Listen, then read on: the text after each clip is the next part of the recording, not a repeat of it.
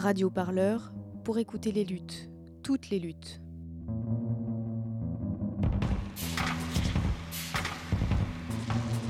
Retrouvez-nous sur radioparleur.net.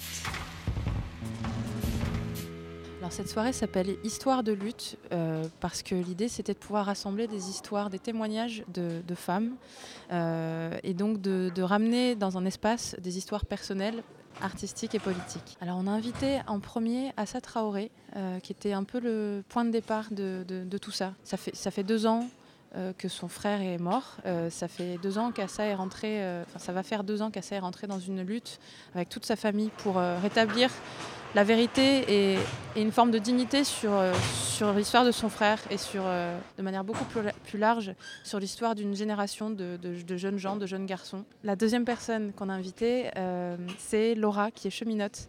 Laura été associée à tout ça parce qu'au début, on voulait inviter des, les, ex-grévistes de Honnête qui, euh, avaient remporté euh, une lutte de 45 jours et que Laura connaît très bien et a soutenu parce que là, elle raconte un peu la lutte en mouvement, ce qui se passe en ce moment en France. Euh, Laura l'incarne totalement. La troisième personne que nous tenions à inviter, c'est Anne-Sophie Pelletier, porte-parole des ex-grévistes euh, euh, des opalines, euh, des EHPAD, de l'EHPAD des opalines, qui, a permis, en fait, cette grève a permis de faire parler de la situation des soignants et des soignés des EHPAD. Et aujourd'hui, aujourd'hui elle, met sur la table de, de, sur la table de, discussion ce qui se passe pour les personnes âgées, pour les personnes malades, pour les personnes faibles, sur la gestion de la mort aussi. Enfin, tout ça, et c'est ce qu'on voulait raconter. On voulait venir à l'os de la construction d'une lutte collective et solidaire. On voulait décortiquer cette chose-là euh, ensemble, même si ce sont des luttes différentes, avec toujours cette volonté pour toutes, euh, euh, qui est voilà, rétablir la dignité. Donc la dignité d'une jeunesse, la dignité du monde du travail et la dignité des personnes âgées de la, de la fin de vie.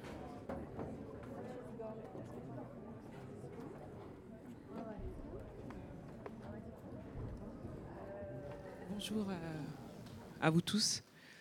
Merci en tout cas de, nous avoir invités, le comité Justice et Vérité pour Adama. Donc c'est assez familier parce que c'est pas la première fois qu'on que je vois Maya ou que Ballast fait quelque chose sur notre combat. En tout cas, merci encore de nous donner cette tribune, cette belle tribune aujourd'hui. Donc, euh, si j'ai bien compris, la première partie, c'est l'avant euh, l'avant 16 juillet euh, 2016. Oui, on nous pose souvent cette question euh, euh, qu'est-ce qu'on faisait avant? Bah, Avant, c'était une autre vie. Aujourd'hui, on a une autre vie. Notre vie a complètement euh, changé. avant, on était. C'est comme si on était dans une bulle. Une bulle avec des petits trous, parce qu'on n'était pas complètement enfermé. Mais on se rend compte que notre vie était. notre vie était gérée autrement même psychologiquement, comment la société voulait orienter notre façon de, de, penser, notre façon de faire les choses. Quand on voit aujourd'hui le combat tel qu'il est, on se dit, bah, on est dans un état où, où euh, nous, on dit souvent que on fait subir à la famille Traoré des actes antidémocratiques. L'antidémocratie vient avec de la dictature. C'est ce qu'on subit, nous, aujourd'hui. Et euh, quand on est dans un état de dictature, on fait en sorte que les citoyens français pensent comme l'État veut penser. Bah avant, on était un peu dans cet état d'esprit-là. Et aujourd'hui, on se rend compte que non, en fait, euh, les choses, on, on, ne peut, on ne doit pas penser comme eux veulent qu'on pense. On ne doit pas subir leur antidémocratie parce que c'est eux. Euh, il n'y a pas d'État sans, justice. Nous, avant, moi, ma vie, moi, à moi en tout cas, avec ma famille, moi, j'étais éducatrice en prévention spécialisée à Sarcelles euh, depuis 2005-2007. J'en ai pris une très grosse expérience, en tout cas sur mon combat, sur la lutte d'aujourd'hui. Quand on parle de mon frère, la vie de mon frère ne commence pas le 19 juillet 2016, mais elle commence le 19 juillet 1992. La vie de mon frère commence euh, avec une sœur jumelle. La vie de mon frère, euh, avant ça, il avait 16 frères et sœurs. Il avait euh, plusieurs mamans, il avait un papa, il avait des amis. Ça, c'était notre vie avant, notre vie euh, qu'on qu essayait de construire du mieux qu'on pouvait. Parce que euh, moi, j'ai grandi avec mes petits frères, je suis la plus grande chez moi. Si aujourd'hui, c'est moi qui, qui prends la parole, bah, ça s'est fait, fait tout naturellement parce que chez moi, j'étais la plus grande. Les plus grands avaient déjà pris leur indépendance, vivaient en province, sur Bordeaux, en, Espagne ou autre part euh, dans la France ou dans l'Europe. Et moi, j'ai grandi avec mes frères. Mon père est mort en 1999. Et quand mon père meurt, bah, je suis la plus grande avec tous mes petits frères. Bah, il faut reprendre le, il faut continuer à vivre, il faut continuer à, à, grandir, il faut, faut continuer à survivre. Parce qu'il faut savoir que même avant la, la, mort de mon frère, mes frères subissaient des acharnements euh, au quotidien. Le jour où mon frère meurt, bah, je me dis, ça y est, ils ont eu un de mes frères. Ils ont eu un, frère Traoré. Ils ont accompli une de leurs missions. Ils pourront dormir tranquille ce soir. Bah, notre vie, c'est ça. La vie de mon frère, je ne vais pas forcément parler que de ma vie parce que moi, j'étais juste une éducatrice euh, avec euh, une maman. de, je suis mère de trois enfants qui vit sur Paris. Voilà, mais ma vie s'est toujours construit autour, euh, autour de mes frères et autour de ma famille. C'est ce qui fait la force du combat euh, à Dama, parce que la cellule familiale est très puissante. Euh, quand on met tous mes frères en prison, quand on veut détruire cette cellule familiale-là, bah, quand on veut détruire cette cellule familiale qui a été construite avant ce 19 juillet 2016, bah, on y arrive. Mais sauf que nous, elle est tellement forte, il y a un barrage tellement puissant qu'ils ne peuvent pas. Bah, cette cellule familiale, elle a été construite on va remonter à très loin, on va même pas remonter que euh, on va remonter aux années 39-45, quand euh, les grands-pères, mes grands-pères, les grands-pères d'Adama vont faire la guerre en France. On va aller les chercher au Mali. Euh, Yacouba et Mara, ils vont faire la guerre pour la France. Un de mes grands-pères va rester ici, va mourir. Un de mes grands-pères va rentrer avec une jambe en moins au Mali. Bah, les grands-pères d'Adama se sont battus pour cette république se sont battus pour la liberté de cette France. Et aujourd'hui, la République leur a enlevé ce petit-fils pour lequel ils se sont battus, où un a perdu euh, sa vie et l'autre est rentré avec une jambe en moins, sans pension, sans aucune euh, aide derrière. Ça, ça fait partie de avant la lutte, avant le combat. Et quand on parle de cellules familiales, de la force de la famille Traoré, on ne peut pas ne pas parler de mon père. Parce qu'il a construit euh, tout ça parce que si vous avez un jour l'occasion de lire le livre de mon frère, on parle de ma famille. Cette famille que mon père a construite euh, quand il arrive en France à l'âge de 17 ans. Quand il arrive en France à l'âge de 17 ans, avant de partir, son père lui dit euh, ne pars pas, reste au Mali.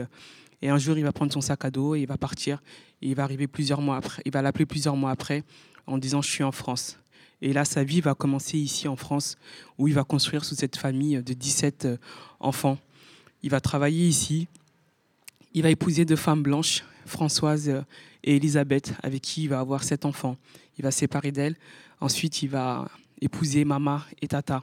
Tata qui est la maman d'Adama, qu'on appelle tous Tata, Adama aussi. Et Mama que tout le monde appelle Mama, qui est ma mère. Et nous, on va arriver euh, suite à ces unions-là. Ben, la famille Traoré, on l'appelle la famille formidable.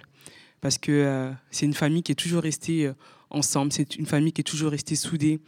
Euh, moi, quand j'étais plus jeune, j'allais en vacances euh, chez Françoise euh, à Bordeaux.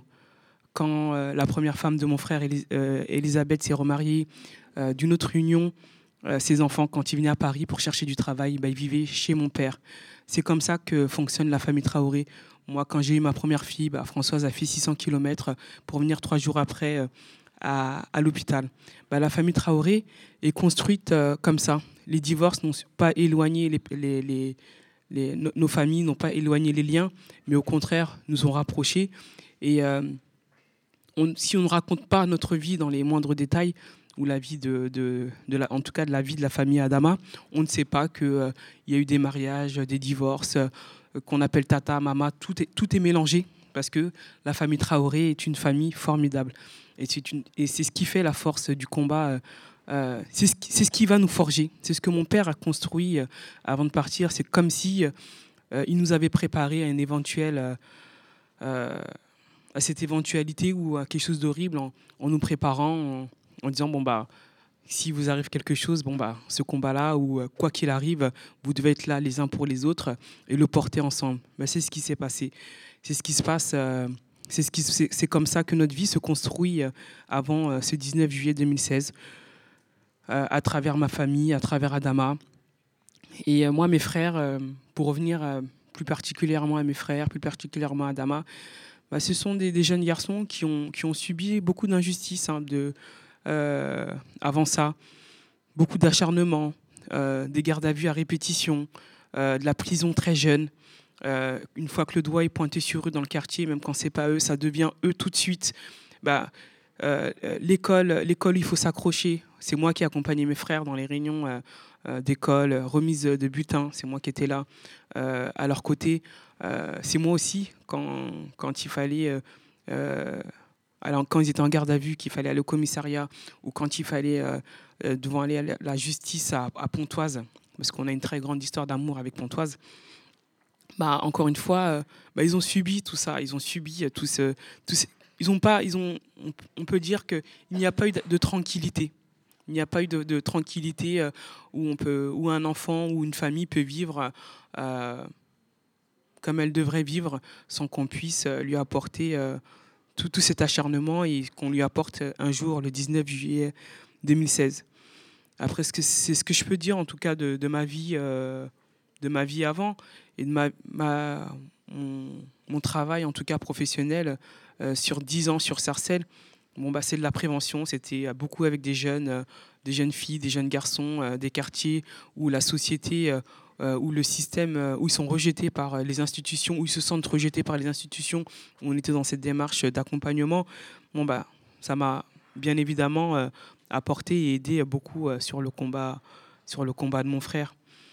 Après, ce que je peux dire sur le, le avant, bon bah c'était le avant, euh, bah, c'était une vie avec mon frère, tout simplement. Euh, c'était une vie euh, qu'on vivait, quoi, où on se projetait beaucoup, on se projetait pour lui, où lui-même se projetait.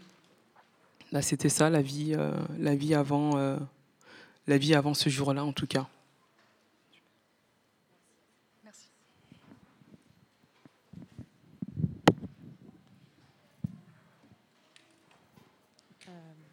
Bonjour à tous et à toutes. Merci euh, de l'invitation d'abord. Et euh, par où commencer? Euh, Non, mais pour, pour expliquer un peu la réalité, enfin moi, ça fait deux ans que je travaille, je suis au chemin de fer. Donc je suis aiguilleuse. Je travaille dans un poste d'aiguillage. En gros, je fais passer les trains. Et euh, c'est un milieu très masculin, donc euh, c'est souvent très difficile euh, bon, de lutter, je vais y revenir après aussi, de se faire entendre, mais dans le quotidien, en fait, voilà, c'est, c'est, c'est un milieu très très masculin. Je travaille au Bourget, je travaille dans le triage, donc je fais essentiellement du fret. Euh, je travaille en 3-8, c'est-à-dire que je travaille euh, le matin très tôt de 6h à 14h. Ensuite, euh, je travaille l'après-midi de 14h à 22h. Et ensuite, je travaille les nuits de 22h à 6, h Donc, c'est le, travail dans beaucoup de, métiers en fait, du chemin de fer, c'est comme ça, parce qu'on doit faire passer des trains tout le temps. moi, je suis, parce que c'est au, débat tout le temps à la télé euh, aujourd'hui. Euh, moi, je n'ai pas le statut. si vous voulez savoir, à la SNCF, il y a beaucoup de travailleurs qui n'ont pas le statut, qui n'ont pas le droit au statut. moi, c'est pour une raison simple, c'est que je ne suis pas française. Et en fait, tous ceux qui n'ont pas la nationalité française, ils n'ont pas le droit au statut. donc déjà, voilà, donc ça c'est une première chose. Ensuite, là, pour, parler un peu de la, de la SNCF, euh, récemment, en fait, il y a eu euh, cette discrimination qui est, faite euh, à l'intérieur de l'entreprise. là, il y a quelques jours, il y a, le procès des Chibani, je ne sais pas si vous avez entendu parler. C'est des travailleurs marocains qui, pendant les années 70, on les a employés justement en les discriminant parce qu'ils n'avaient pas la nationalité française, en les faisant travailler dans les pires tâches et les pires métiers au sein du chemin de fer. Euh, et euh, aujourd'hui, ils ont fait un procès. Un, procès ils, sont, ils se sont battus pendant très très longtemps et ils ont réussi à obtenir euh, du coup gain de cause par rapport à cette discrimination qui leur était infligée pendant des années et des années. Et, à la SNCF aussi, il y a des travailleurs sous-traitants. Je vais essayer d'y revenir tout à l'heure quand je vais parler plus de l'expérience de travailleurs et travailleuses d'honnêtes.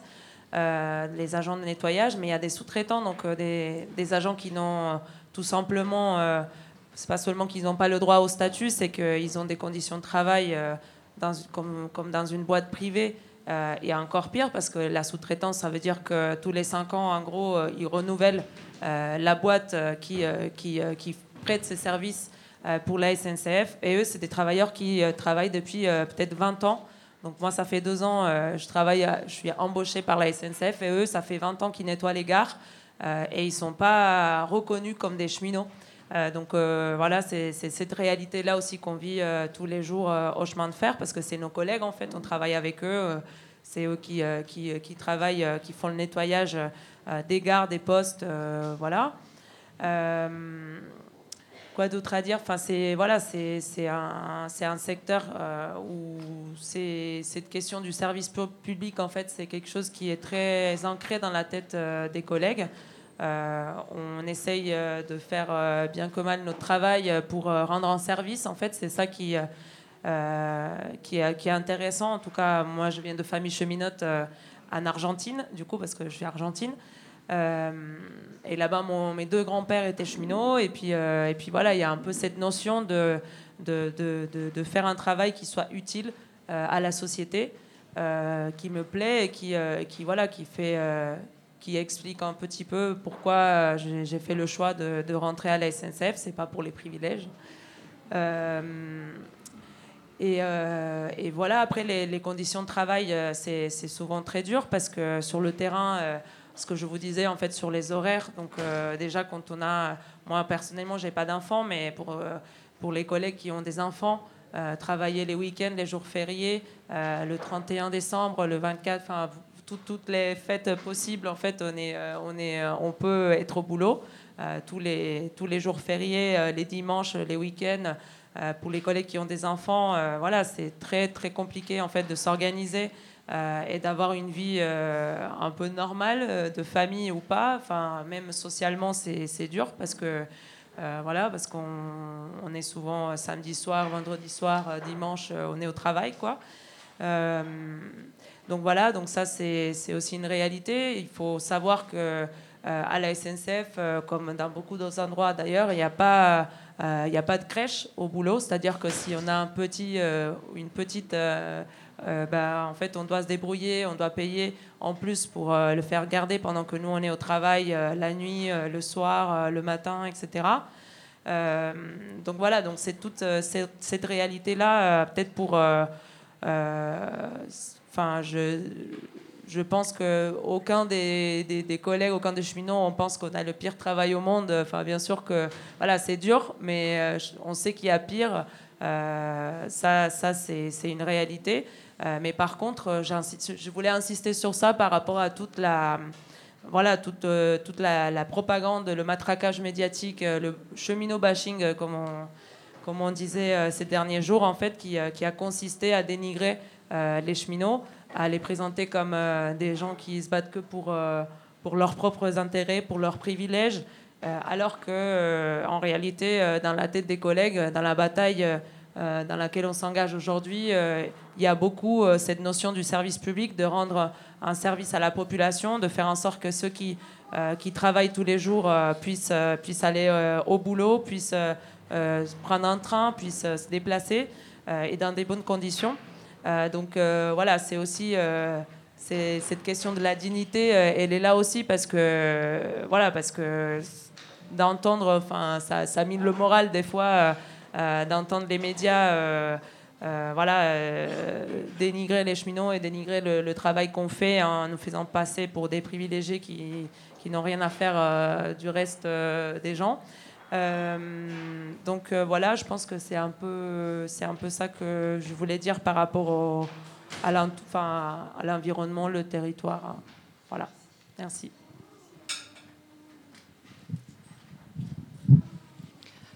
Bonsoir à tous et merci à Maya et, à Cyr, de nous de m'avoir invité.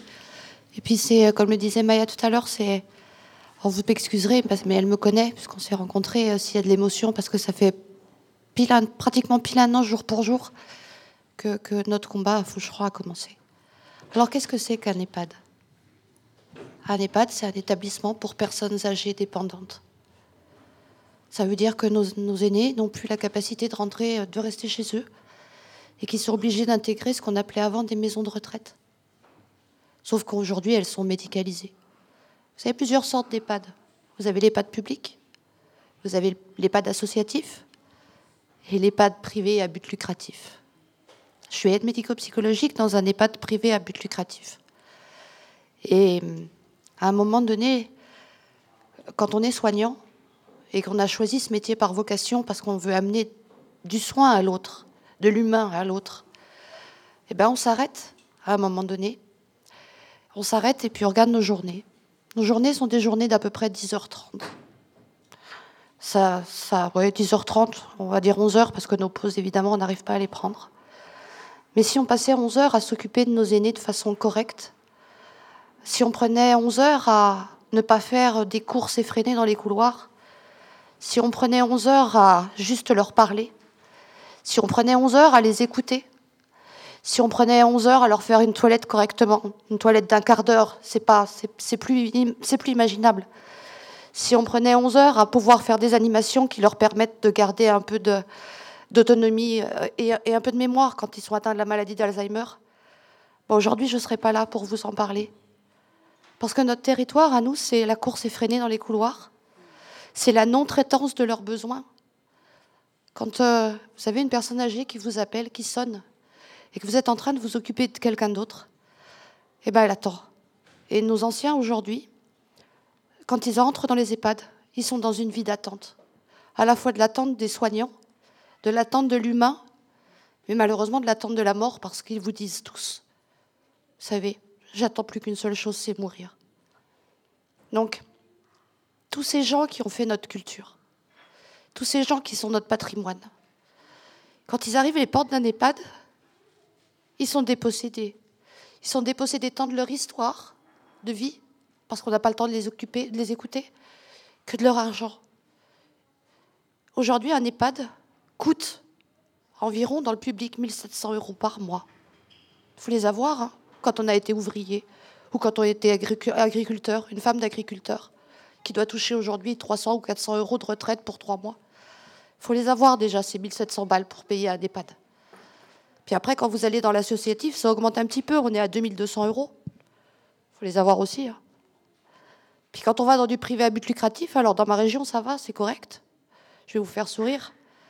C'est 2700 euros par mois. Mais par contre, si vous avez toute la famille, c'est moins 10% sur le deuxième.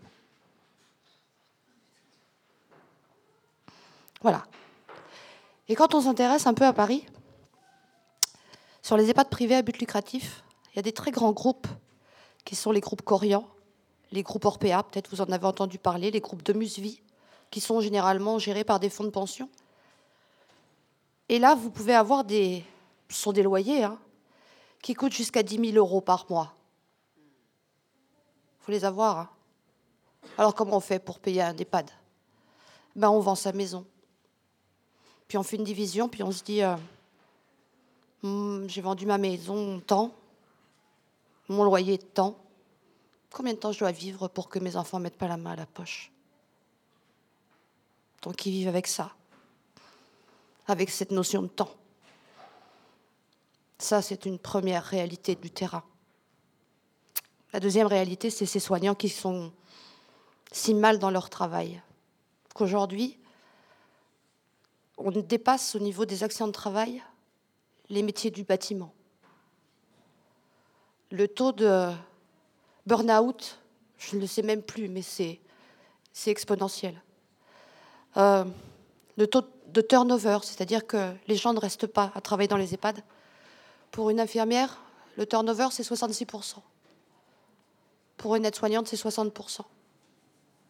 Donc personne ne veut rester à travailler dans un EHPAD. Pourtant, je vous assure, moi, si j'ai choisi ce métier-là, c'est parce que j'avais une grand-mère formidable. Et que jamais j'accepterai qu'on puisse traiter des anciens. Parce que vous avez tous des parents, des grands-parents. Jamais je pourrais accepter qu'on puisse, qu'on aurait, enfin, j'aurais jamais pu accepter que, qu'on traite ma grand-mère comme ça dans un EHPAD. Aujourd'hui, ça fait un an que je continue cette lutte. Un an. Pour que. Et la parole des soignants qui se sentent coupables, qui se sentent maltraitants, alors que ce sont les prescriptions de travail qui aujourd'hui font qu'ils sont pas maltraitants, mais non traitants. Aujourd'hui, c'est l'État qui fait que on ne veut pas mettre les moyens humains, parce qu'on ne demande pas de l'argent, nous les soignants. Ce n'est pas nos salaires qu'on revendique en premier, c'est du personnel supplémentaire dans les EHPAD. Bon Dieu de bois, c'est pas grand-chose. On veut juste pouvoir faire notre travail correctement et pouvoir faire une toilette comme on vous l'apprend à l'école, en y passant 40 minutes et pas 15. Parce que j'ai plus envie, moi, de faire la règle des 3 F, figure, fesses, fauteuil, parce que j'ai pas le temps. Quand vous vous levez le matin, nous, on avait 15 minutes pour faire, pour lever une personne âgée. Alors, euh, quand elle arrive à être mobilisée, c'est déjà bien, mais on sait très bien qu'il y a des personnes âgées contre l'arthrose, puis il faut les réveiller. On n'est pas là pour les bousculer normalement. Hein, les rythmes de vie, chacun sait ce que c'est. Il faut l'emmener aux toilettes, il faut la déshabiller, lui faire sa toilette, la mettre à déjeuner et faire son lit. Vous avez 15 minutes. Demain, essayez tous. Essayez tous, levez-vous demain. Mettez le chronomètre. Vous êtes tous euh, non dépendants, je dirais. Vous allez bien? Eux, non. Et regardez combien de temps vous avez mis. Nous, on nous donnait 15 minutes pour faire ça. Et le soir? Ah, le soir. C'est pire le soir. Le soir, vous avez 3 minutes 41 pour coucher une personne âgée. Qu'est-ce que c'est que 3 minutes 41 Coucher une personne âgée. Qu'est-ce que ça veut dire coucher une personne âgée? C'est pas juste euh, la mettre dans son lit et l'aborder. Hein? C'est quand on arrive dans la chambre, et ben on recommence. On l'aide à se mettre en pyjama. On fait une toilette intime. On met la protection de la nuit. On l'accompagne jusqu'au lit. On l'aide à se coucher. On installe les oreillers. On installe tout ce qu'il faut pour pas qu'elle se prenne dans la barrière le lendemain, que vous la retrouviez euh, dans des positions qui sont catastrophiques. Et eh ben moi j'ai 3 minutes 41 pour faire ça. Donc qu'est-ce que je fais? Ben, Je fais pas bien mon métier. Et c'est pas ça que je veux. Moi je veux pouvoir m'occuper d'eux. Je veux pouvoir. Euh, le soin, c'est de l'humain, c'est pas que de la rentabilité, c'est pas que du chiffre, c'est pas que des yeux sur une montre. C'est pas ça le soin. Le soin, c'est une forme de technicité, certes, mais la quintessence de nos métiers, c'est quoi? C'est le savoir-être? Et le savoir-être, c'est quoi? C'est le temps que vous donnez à l'autre pour justement prendre soin de lui. C'est ça mon territoire.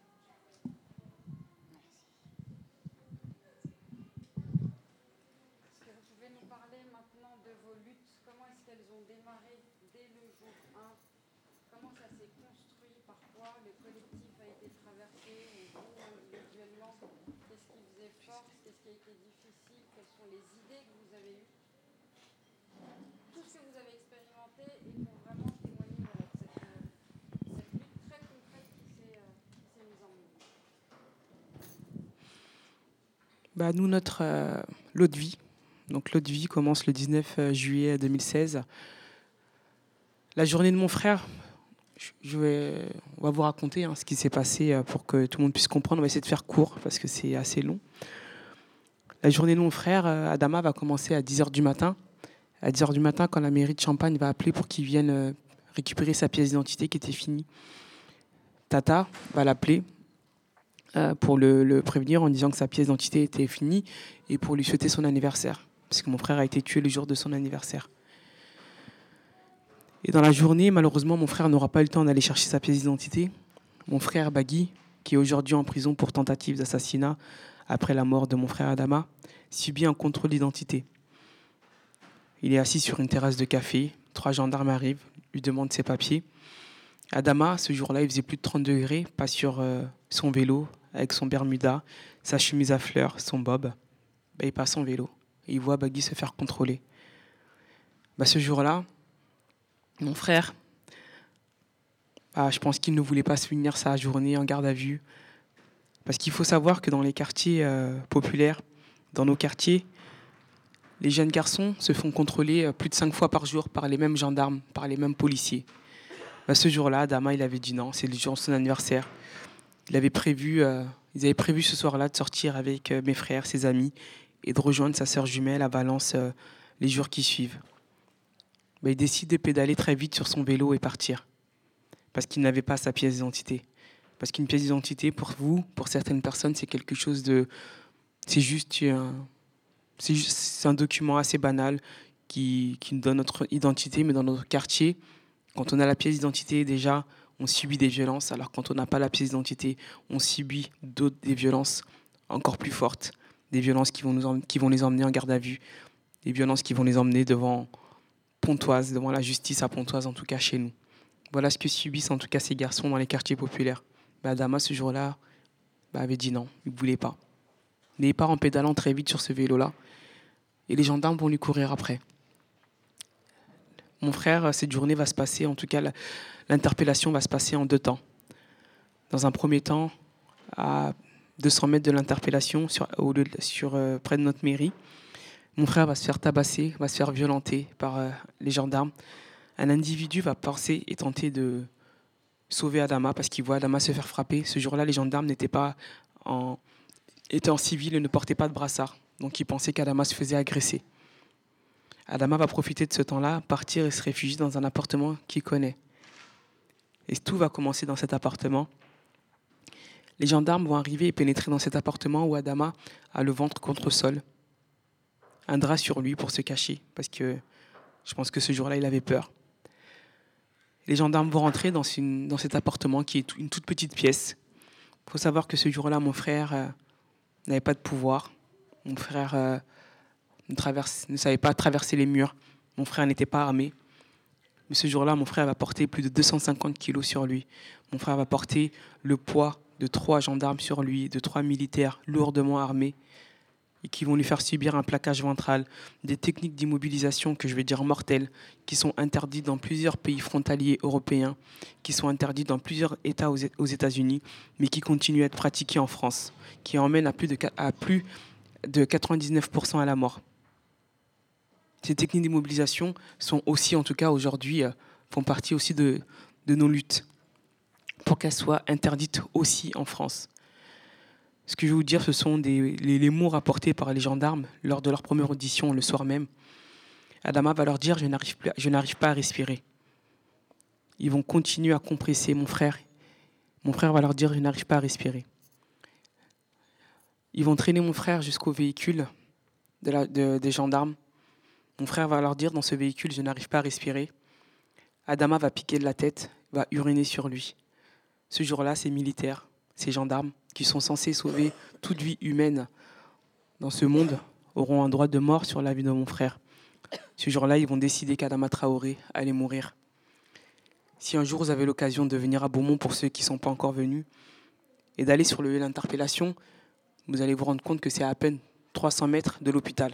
Ils auraient pu porter mon frère et l'emmener à l'hôpital. Ben, ce jour-là, ils vont faire plus de 5 minutes en voiture, l'emmener dans cette gendarmerie et le jeter dans cette cour de gendarmerie. Les gendarmes vont nous dire qu'ils vont apporter les premiers soins à mon frère. Sauf que dans, dans les, semaines qui suivent, notre avocat, Maître Yassine Bouzrou, va se rendre compte qu'il manque les rapports des pompiers et des gendarmes. Il va exiger à ce qu'ils réapparaissent dans le dossier, sinon il portera plainte contre les pompiers et les SAMU. On aura une lumière sur leurs mensonges où les rapports des SAMU et des pompiers vont dire que quand les gendarmes vont les appeler pour dire qu'il y a un problème, ils vont même pas se présenter en disant que ça se passe dans la gendarmerie. Ils vont donner une simple adresse. Les pompiers vont tourner dans la rue en pensant pas que c'était dans la gendarmerie parce que les gendarmes ne vont même pas se présenter en disant il se passe un problème dans la gendarmerie. Ils vont juste donner une adresse. Une fois que les pompiers vont comprendre que c'est dans la gendarmerie, alors qu'ils sont attendus, il y, a une barrière. Ils vont devoir sortir de leur camion de pompiers enlever les barrières, remonter dans le camion de pompiers pour pénétrer dans la cour de cette gendarmerie.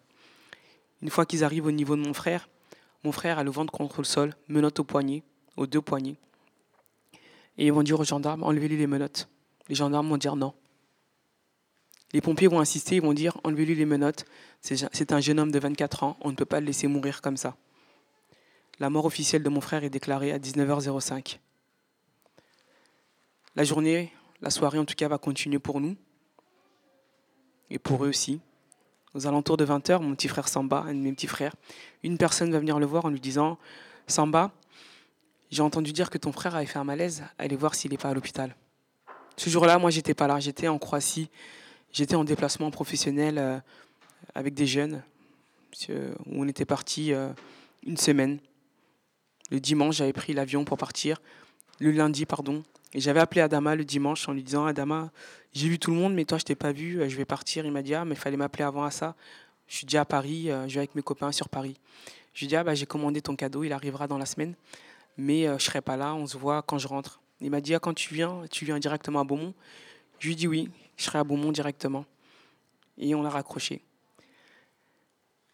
Moi, j'étais pas là ce jour-là. Mon frère et ma mère vont aller à l'hôpital de Beaumont. Il n'y a pas d'Adama.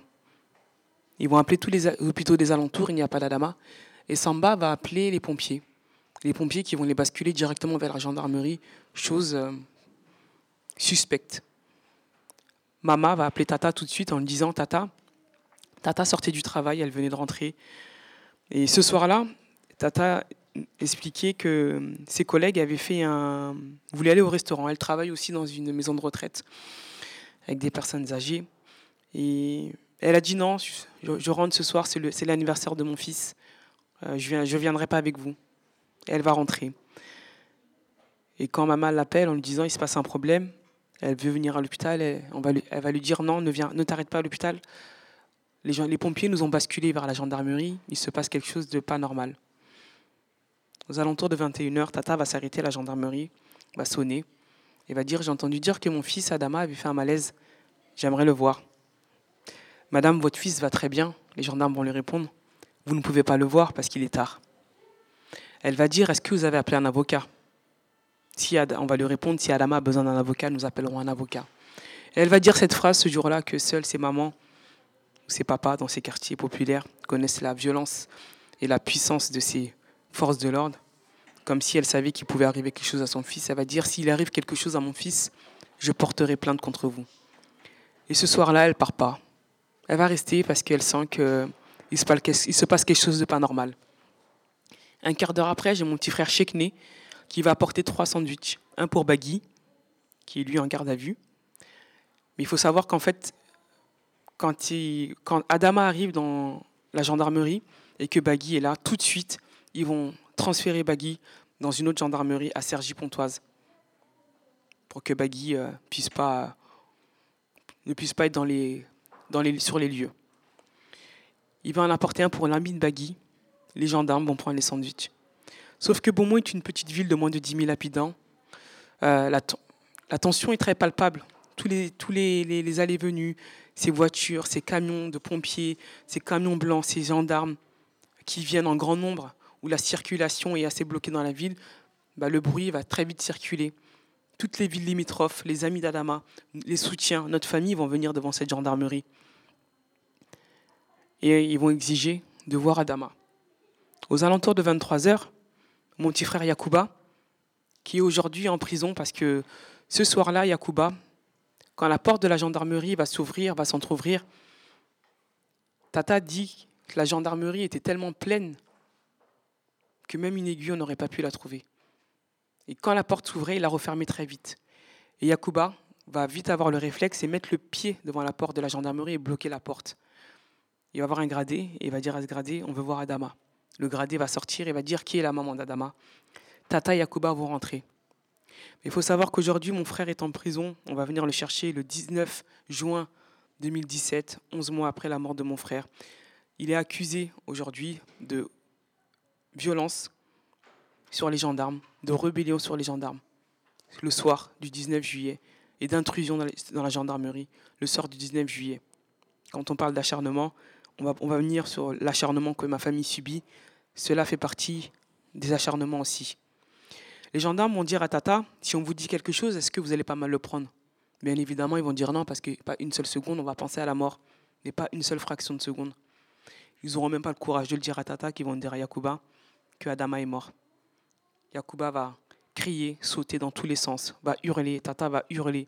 Les gendarmes vont venir, vont se jeter sur Yakuba, vont gazer Yakuba, Tata, vont les sortir, gazer toute la, toutes les personnes qu'il y a devant. Et nous, le combat va commencer. Donc si on reprend la journée de mon frère, elle commence à 10h du matin, interpellation à 10h, mort officielle à 19h05. Ma mère qu'on regarde dans les yeux et qu'on lui dit que son fils va très bien. Et à 23h, on annonce la mort. J'ai envie de dire que si ce jour-là, Yacouba n'avait pas mis, ou si toute la population, en tout cas, ne s'était pas mobilisée devant cette gendarmerie, je ne sais même pas si on, a, on aurait retrouvé le corps d'Adama ou quelles preuves ils auraient encore dissimulé. Bah, le combat de la famille Traoré, des soutiens de la famille Traoré va commencer ce jour-là. On va, même, on va pleurer, même pas 24 heures, parce que tout de suite, on savait qu'ils avaient tué mon frère, que ce n'était pas un accident, que c'était volontaire. Suite à tous les acharnements que mes frères subissaient ou d'autres jeunes dans les quartiers.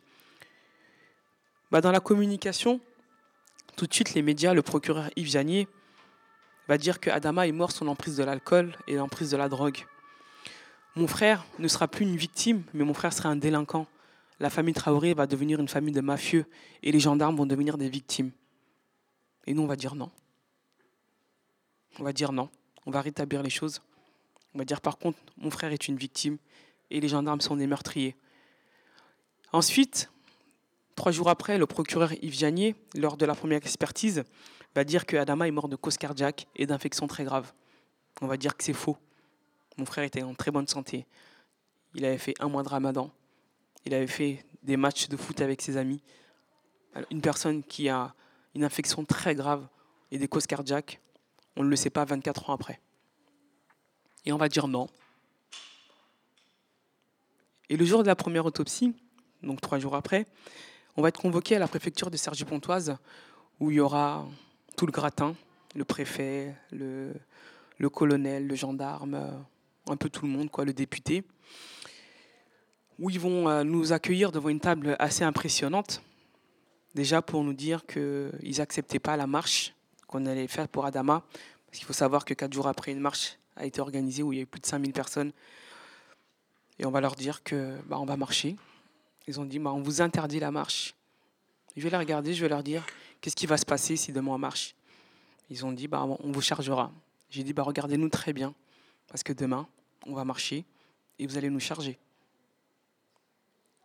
À 2 h du matin, on va recevoir un message du préfet en disant que la famille Traoré, on vous, autorise la marche. Parce qu'ils euh, savaient très bien qu'on était déterminés. Et dans cette réunion, donc ils vont mettre les formes, ils vont être très gentils, très polis, très courtois. Ils vont nous caresser dans le sens du poil après.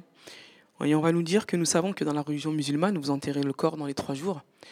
On s'est permis de contacter l'aéroport Roissy-Charles de Gaulle et la Air France, que le corps d'Adama peut partir dès demain, que toutes les personnes qui n'ont pas un passeport, une dame qui était présente autour de la table, un passeport leur sera remis sur place.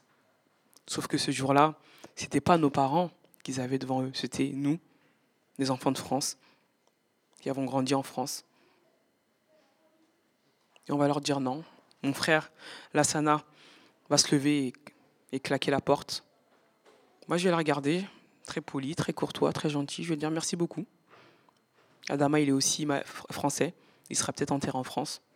Merci de, votre proposition. Ça sera non. Et on va demander cette deuxième autopsie. Parce qu'il euh, faut savoir que quand ils veulent euh, envoyer le corps de mon frère au Mali le plus rapidement possible, quatre jours après sa mort, il faut savoir qu'ils ont fait la même chose avec Babacar Gay, qui a été tué à Rennes.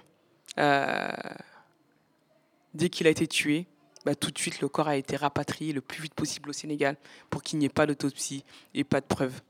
En tout cas, pour euh, mener une lutte dans, le combat, même si la famille continue aujourd'hui. C'est leur procédé. Et on va demander cette deuxième autopsie. Cette deuxième autopsie. Euh, mais avant de demander la deuxième autopsie encore, ils vont essayer encore. Parce que nous sommes en France. Et la France a conscience, en tout cas, l'État français a conscience qu'une très grosse partie de la population ne sait pas utiliser ses droits correctement. Et quand on ne sait pas utiliser ses droits, on ne peut pas accéder à la justice. On dit c'est ce qu'on dit dans le combat. Et ce qu'on veut faire entendre aux gens, il n'y a pas de justice sans droit. Si on ne connaît pas ses droits, on ne peut pas accéder à la, justice. C'est quasi impossible. Mais ils ont conscience. Donc ce qu'ils vont faire, ils vont nous envoyer le corps d'Adama. On va avoir un geste très violent. Les militants qui étaient près de nous vont nous dire attention à la famille Traoré. Si vous prenez le corps de votre frère, le corps sera souillé, vous ne pourrez pas faire de deuxième autopsie. Bah, on va avoir un geste très violent. On va repousser le corps de mon frère, on va dire on n'en veut pas. On veut cette deuxième autopsie qu'on va avoir. Cette deuxième autopsie qui va dire que Adama n'est pas mort sous l'emprise de l'alcool, n'est pas mort sous l'emprise de la drogue, n'est pas mort n'est pas mort de cause cardiaque, n'est pas mort d'infection très grave, mais qu'il est bien mort asphyxié. Notre avocat, maître Yacine Bouzrou, va demander à ce que, le procureur Yves Janier soit dessaisi de l'affaire. Il sera dessaisi de l'affaire avec le soutien du procureur de Versailles. Au vu de tous les mensonges qu'il y a eu dans le dossier de la mauvaise gestion de Pontoise dans l'affaire de mon frère, il va demander à ce que l'affaire de mon frère soit dépaysée. Elle sera dépaysée. On aura en janvier officiellement l'affaire de mon frère sur Paris avec trois juges, chose assez rare dans les affaires de violence policière. Il faut savoir que tout ce que je vous raconte là, on a l'impression que c'est long, mais tout ça se fait en trois semaines. C'est trois semaines où euh, la ville sera révoltée. C'est trois semaines où la ville, où toutes les villes limitrophes, que ce soit Persan, Beaumont, Champagne, Bruyères, toutes les villes limitrophes se sont mobilisées et ont dit non. Bien sûr, les, médias vont montrer ces voitures qui ont brûlé, les bus. Oui, la ville était révoltée. Et pour demander justice et vérité pour Adama. Et on va s'organiser. On va s'organiser comment quand on, Si aujourd'hui on est là euh, à la générale, si aujourd'hui le combat d'Adama est un combat qui est devenu national, si aujourd'hui le combat d'Adama est un combat qui est devenu international, c'est que le combat d'Adama est une force locale. Cette force locale qui a été prise dès le premier jour moi, je vous ai dit, j'étais pas là le premier jour. Mais quand je suis arrivé, le travail avait déjà commencé. Quand les médias sont arrivés, les jeunes de notre quartier, accompagnés des militants, euh, Samir Dumib, Youssef qui est ici, tout de suite, ils ont dit la parole, c'est vous qui prendrez la parole, vous ne laissez la parole à personne. Mais les médias, les jeunes vont dire vous allez nous donner, personne ne va parler aux médias, c'est nous qui allons parler aux médias. Quand, quand on recherche sur YouTube les premières vidéos du combat de mon frère, ce sont ces jeunes-là qui sont en train de parler avec euh, les médias et en, réclamant justice et vérité pour Adama. Ils vont aller devant cette mairie, la mairie de Persan, ils vont aller voir les maires, la maire de Beaumont, ils vont exiger avoir le corps d'Adama. Les familles, les habitants de chez nous, bah, ils vont préparer à manger pour nos familles. Ça, ça fait partie du combat, parce que c'est important. Ils vont préparer à manger pendant un mois pendant un mois, les mamans de notre quartier, les gens de notre quartier vont se relayer, vont venir chez nous, vont préparer à manger pour tout le monde. On habite très loin de la gare, on habite à 3, 3, 3 4, presque 4 km, il n'y a presque pas de bus. Bah, les, gens, les gens de chez nous vont aller chercher les, personnes pour les emmener jusqu'à dans notre quartier. La marche, toutes les marches qui vont s'organiser, elles seront organisées avec les habitants de Beaumont. Bah, c'est ça la force locale, c'est d'abord humainement ce qui a été sorti du combat de Adama. Et tout de suite, on a compris, et les personnes qui nous ont entourés, en tout cas ces militants, nous ont dit attention, la famille Traoré, ne laissez surtout prendre personne la parole à votre place. Vous êtes les personnes les mieux placées pour Adama. Et c'est ce qui se passe encore aujourd'hui. Et c'est un combat qui est organisé autour de mes frères, autour des amis de mes frères. Et ça, ils l'ont compris, l'État l'a compris, parce que je vais vous donner un chiffre approximatif aujourd'hui à l'heure à laquelle je vous parle. Ça fait un an et demi depuis la mort de mon frère ils ont mis 25 jeunes en prison. Je vais appeler ça une extermination de quartier. Parce qu'ils ont compris où il fallait aller toucher, où il fallait détruire le combat. C'était où il y avait la force locale, cette organisation locale. Toutes les marches que nous faisons, que ce soit entre Beaumont ou Paris ou tous les événements, il n'y a pas de cortège de sécurité. Tout est organisé par les jeunes de notre quartier. Les réunions sont faites avec eux. Toutes les décisions prises sont faites avec les habitants de chez nous. Et quand on dit qu'il faut organiser aussi la lutte, ben, on l'organise aussi localement. Ça veut dire que plusieurs fois par an, donc là la prochaine en date, qu'on n'a pas encore euh, publié officiellement, ça sera le 28 avril, ben, c'est de faire des événements dans le quartier, de garder le lien avec les habitants du quartier. C'est une façon de les remercier en disant vous avez été là depuis le 19 juillet avec nous, bah on organise des barbecues qui seront frais du comité Adama. On emmène des jeux gonflables dans le quartier pour que les, les enfants puissent passer des journées agréables. On organise des concerts, on organise des événements, des temps de parole. Et là, on va organiser la boxe avec des boxeurs professionnels, des taggers. C'est ça, préserver et entretenir aussi une lutte pour qu'elle soit encore plus forte, pour qu'on puisse arriver euh, ici, euh, sur Paris. Parce que euh, pour arriver à Paris, c'est beau monde d'abord, persan. Et dans le combat de mon frère, je vais faire assez court parce que c'est très long pour pas pour pas que je puisse parler très très très très longtemps. Bah, on va subir un acharnement, un acharnement à la hauteur de notre mobilisation. Il faut savoir qu'en huit mois, il y a eu trois frères en prison, des soutiens en prison.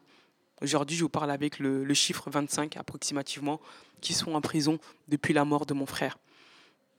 Il y a la mère de notre ville, Nathalie Grou, qui va être une personne très mauvaise, qui va jusqu'à aujourd'hui, qui n'a même pas osé, n'a même pas passé les condoléances à la famille Traoré. Bah, je vais dire dans le gros journal de Mouloud que la mère de Beaumont s'est mise du côté des forces de l'ordre, des gendarmes. Elle va vouloir m'attaquer pour diffamation, demander 10 000 euros à la ville. Les habitants de Beaumont vont dire qu'il en est hors de question que la ville puisse payer 10 000 euros pour attaquer euh, Assa Traoré en justice. Si elle veut m'attaquer en justice, elle le paye de, sa poche. C'est une personne qui s'est opposée à toutes les marches. On les, faisait, on les fait quand même. Nous, on, ne parle, à l'heure d'aujourd'hui, on n'a aucun lien avec la mairie de chez nous. Tout ce qu'on fait, on le passe directement par la préfecture. On ne leur demande même pas leur avis. On, dit juste ce qu'on va faire et on le fait. Donc on va aller, je vais faire court sur cette période parce que c'est une période qui va durer euh, peut-être un mois ou un mois et demi, je ne sais plus, entre euh, octobre et novembre, et jusqu'à décembre parce que mes frères vont aller en prison. Les habitants de Beaumont vont aller devant la mairie de Beaumont-sur-Oise pour, pour assister à un conseil municipal. Un devoir de citoyen, d'un devoir de citoyen français, d'aller dans le conseil municipal de sa ville. En tout cas, pour ne pas pour qu'elle ne demande pas 10 000 euros à la ville pour pouvoir m'attaquer en justice. On va arriver, on va être euh, accueillis comme des personnes issues du grand banditisme. Il y aura plus de 50 gendarmes, un peu partout, des policiers municipaux qui vont nous accueillir, qui vont filtrer euh, l'entrée, qui vont fouiller nos sacs. Et au moment d'entrer, on va nous dire qu'il n'y a plus de place. Les habitants de Beaumont, les soutiens, en colère, que leurs droits, en tout cas de citoyens, ne soient pas respectés, bah, vont le faire entendre. Une policière municipale, prise de panique, va mettre de la bombe, va mettre de la bombe. Un mouvement de foule aura lieu. On va faire rapide hein, sur cette période-là, sur ce, passage-là. On va ressortir. Moi, je vais demander à ce que tout le monde rentre. Je vais veiller à ce que les jeunes, en tout cas, restent pas sur le, sur, le parvis de cette euh, mairie, parce qu'il y avait énormément de policiers et on ne voulait surtout pas qu'il y ait des jeunes qui finissent en garde à vue. Mais il faut savoir que aujourd'hui, on se bat contre les institutions les plus puissantes qui sont l'État et la justice, qui ont déclaré la guerre à la famille Traoré et qui ont fait de la famille Traoré des soldats. Parce que on, on parlait tout à l'heure de la vie de avant, j'étais pas une soldat avant pas mes frères, pas ma famille, pas nos soutiens. Aujourd'hui, ces institutions-là qui nous ont déclaré la guerre ont créé en nous des soldats, des soldats qui demandent justice et vérité devant ces institutions les plus puissantes. On va avoir une expédition punitive ce soir-là, parce qu'ils ont tous les droits. Nous sommes dans un État, nous subissons en tout cas des actes antidémocratiques. Ils vont venir dans notre quartier, on sera une heure après, la mairie, on sera peut-être une quinzaine en train de faire un débriefing. Et là, on va en voir plus d'une centaine de gendarmes arriver par derrière, par devant, sur les toits de nos bâtiments, qui forment une nasse. On n'était on était pas plus de 20. Par contre, eux étaient près de 100. Bah, il faut savoir, quand ce jour-là, ils viennent dans notre quartier à Beaumont, mais c'est ce qu'ils font dans les autres quartiers. Hein. Ils viennent dans les quartiers comme s'ils allaient dans des camps d'entraînement, dans des camps d'entraînement euh, sur des personnes humaines. On vient, on tape, on, tabasse, et leur entraînement est passé. Ben, c'est ce qui se passe. Je vais voir les gendarmes, je leur dis, mais qu'est-ce qui se passe aujourd'hui en France quand on veut euh, faire, valoir un droit ou faire son devoir de citoyen, on se fait tabasser. On a une expédition punitive dans notre quartier. Et là, je vais entendre charger. Ben, ils vont charger. Ils vont rentrer dans les jeunes, ils vont les tabasser. Il y aura des, des, des, de la bombe acrymogène, des fumigènes qui vont sortir de partout, du toit. Les habitants vont devoir sortir de chez eux parce que la bombe acrymogène va rentrer dans tous les appartements. Une fois qu'ils ont fini leur entraînement, leur expédition punitive sur nous, sur des, vues humaines, ces militaires, bah, ils vont repartir. Et je vais aller voir le gradé, et je vais dire au gradé, il y a les jeunes qui vont aller en garde à vue en prison à la suite. Hein. Je vais leur dire euh, qu'est-ce qui se passe? C'est comme ça que ça se passe avec la mairie de Nathalie Groux. On se fait euh, mettre en prison. Et là, ils vont nous répondre euh, bah, si vous n'êtes pas content, vous avez qu'à aller porter plainte demain. Et ils vont repartir. Sauf que ces images ont tourné énormément sur les réseaux sociaux et qu'ils ont une longueur d'avance sur nous. Bah, six jours après, on va venir chercher mes frères. On va venir chercher Bagui sur son lieu de travail, Youssouf sur son lieu de travail. Je ne vais même pas dire mes frères, je vais dire les frères d'Adama Traoré. On va aller. Aujourd'hui, on va en prison pour outrage et rébellion en France. En tout cas, la famille Traoré va en prison pour outrage et rébellion. On va les mettre en garde à vue, on va, les faire, on va vouloir les faire passer en comparution immédiate. Notre avocat, Maître Bouzrou, va dire qu'il en est hors de question. Le dossier est incomplet. Euh, ils vont demander un report. Bah, mes frères, au lieu de rentrer à la maison, ils vont dormir trois semaines en prison. Le jour du procès, alors c'est une comparution immédiate qui va durer 11 heures. On va sortir du tribunal de Pontoise à 1 heure du matin. À 1 heure du matin, où ce, procès va être une mascarade, la salle sera pleine. Elle, a été, elle était pleine de journalistes, c'était, on a ri pendant ce, procès, malheureusement. On a ri un peu. La gendarme qui porte plainte pour huit jours d'ITT pour violence, en fait, c'est un jour d'ITT pour la bombe acrymogène qu'elle s'est elle-même projetée. Un gendarme va dire finalement c'est mon chien qui m'a mordu au mollet. C'est les policiers municipaux, pardon, ils se, sont, ils se sont organisés. Donc ils vont envoyer les policiers municipaux porter plainte. Et ce sont les gendarmes qui vont prendre leur plainte. Mais c'est les policiers municipaux qui vont mettre devant un policier municipal va dire c'est mon chien qui m'a finalement euh, mordu à mon mollet. Il y en a qui va dire j'ai entendu qu'on m'avait craché dans le dos et on m'a dit que c'était Bagui Traoré. Donc voilà, ça a duré 11 heures. Notre avocat va demander est-ce que vous reconnaissez officiellement les frères Traoré? Ils vont nous dire non, on nous a montré leurs photos avant d'arriver au conseil municipal. On va, leur montrer des images où on voit clairement que ce ne sont pas mes frères ou les frères d'Adama Traoré qui vont porter des, des, coups. Mais ce jour-là, la justice à Pontoise va condamner mes frères. Elle va condamner mes frères. Mon frère Bagui, qui est aujourd'hui encore en prison, va demander aux gendarmes Mais pourquoi vous faites tout ça? On n'a rien fait. Le gendarme va répondre à Bagui Ta sœur, elle fait trop de bruit, qu'elle se taise. Mon frère va dire Vous avez mis mon frère sous terre, même si nous, on doit rester en prison il va dire à l'avocate, dites à ma famille de continuer le combat, même si nous on reste en prison. Avant que le procès se termine, la juge demande euh, à mes frères si vous avez des choses à dire. Bagui va se lever et va dire, euh, de toute façon, quoi qu'on dise, vous n'allez pas nous croire. La seule demande que moi je vous fais, c'est mon petit frère Youssouf qui n'a jamais fait de prison, qui vient d'avoir un bébé. Ben, laissez-le sortir, il ne supporte pas la prison et gardez-moi. Ça, c'est, ça, c'est la famille Traoré. Il va dire à la juge, laissez mon frère et gardez-moi. Quand le verdict va tomber, mes frères seront condamnés, même Youssouf, ils vont dire, ils vont, Youssouf va ressortir libre. Bah, mon frère Bagui va avoir un sourire et il va dire, tant que mon frère est sorti, bah, tant mieux. Parce que Bagui a déjà fait de la prison. Parce qu'il faut savoir qu'en France, on crée, on fabrique, on crée un bon coupable. Quand on, a le profil d'être un bon coupable, bah, que tu sois coupable ou pas, que tu sois pas coupable, tu as le profil, donc tu es automatiquement coupable. Si moi j'avais le profil d'être un bon coupable, aujourd'hui je serais pas là en train de vous parler, je serais moi aussi en prison.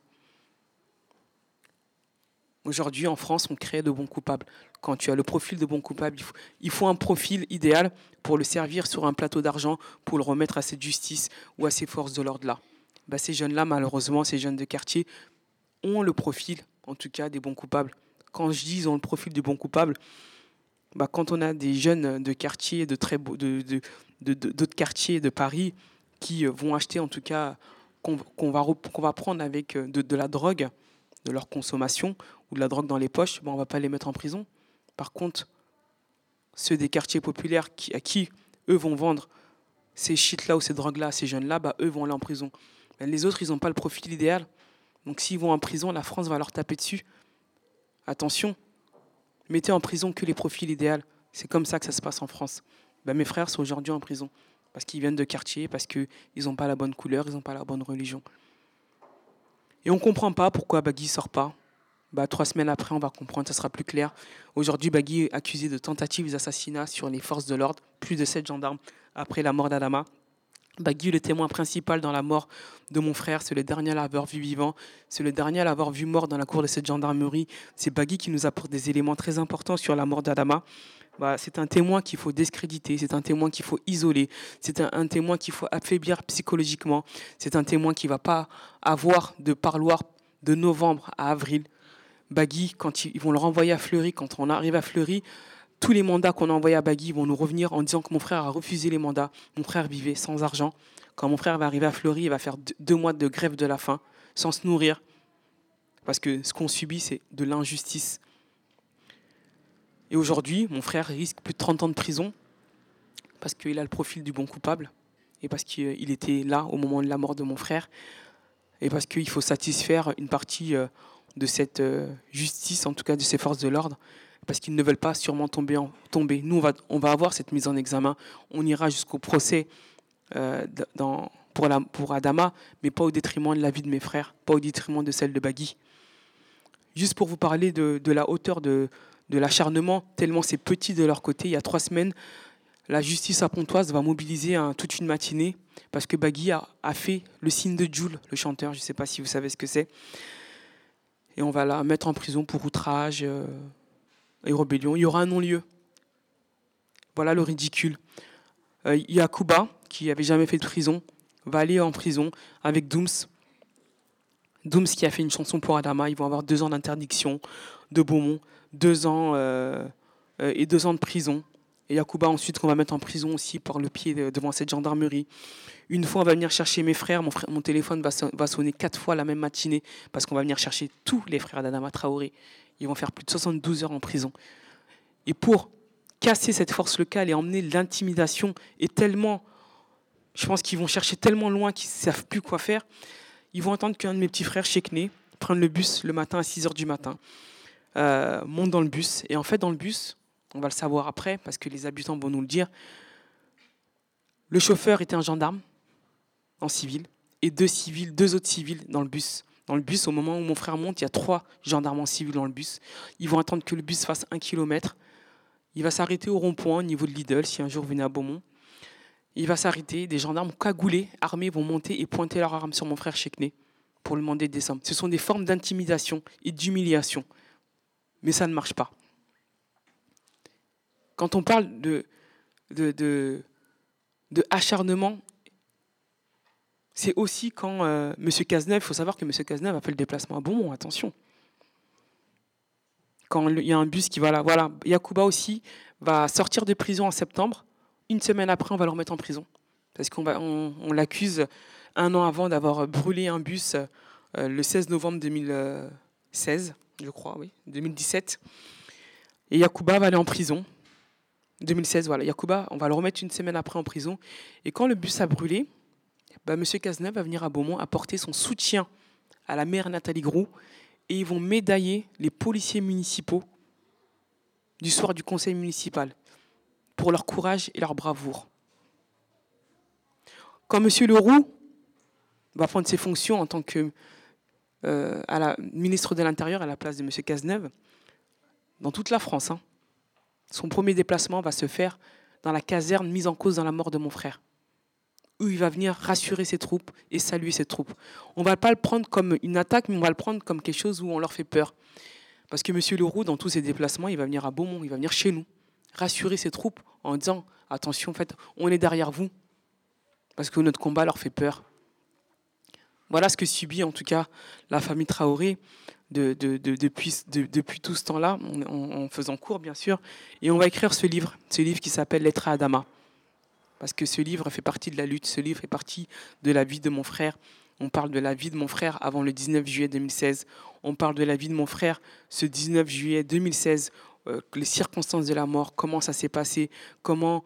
Euh, on parle de nos soutiens, de toutes les personnes qui nous soutiennent, qui nous ont soutenus dans ce combat euh, justice et vérité pour Alama jusqu'à aujourd'hui. On parle aussi comment de, de, toutes ces victimes qui sont tombées avant mon frère. Malheureusement, Adama s'ajoute à une très longue liste très longue liste. Aujourd'hui, si euh, nous on est là, on est aussi fort, on est dans la continuité de toutes les personnes qui continuent à se battre, qui, se sont battues. On raconte aussi toutes ces personnes-là qui sont mortes sous l'emprise de ces gendarmes et de ces policiers. On parle aussi de la, de la France, comment c'est comme s'ils avaient un manuel euh, entre les mains quand il y a un crime policier ou de gendarme, c'est tout le temps la même chose. On va criminaliser la famille, on va criminaliser la victime et ça finit sur un non-lieu. C'est comme ça que ça se passe. C'est ce qu'on raconte en tout cas dans le livre Lettre à Adama. Et aujourd'hui, bah, on continue à, se battre. Et quand on dit euh, à se battre, c'est pas pour que pour Adama Traoré, mais pour tous les Adama Traoré et, et les Adama Traoré. Parce que les Adama Traoré, ce sont tous ces jeunes garçons des quartiers populaires. Parce que c'est on gagnera le procès de mon frère seulement quand on aura renversé ce système c'est pas juste on a gagné le procès, la famille Traoré Et c'est fini parce que le combat d'Ama Traoré n'appartient pas à la famille Traoré. Parce que le combat de mon frère, la lutte de mon frère est représentative d'un très gros mal-être de cette France. La jeunesse française, ces jeunes-là, les quartiers, la précarité, toute la souffrance qu'il y a. La France divise son peuple, une partie de la population est oppressée, une partie de la population est soulagée.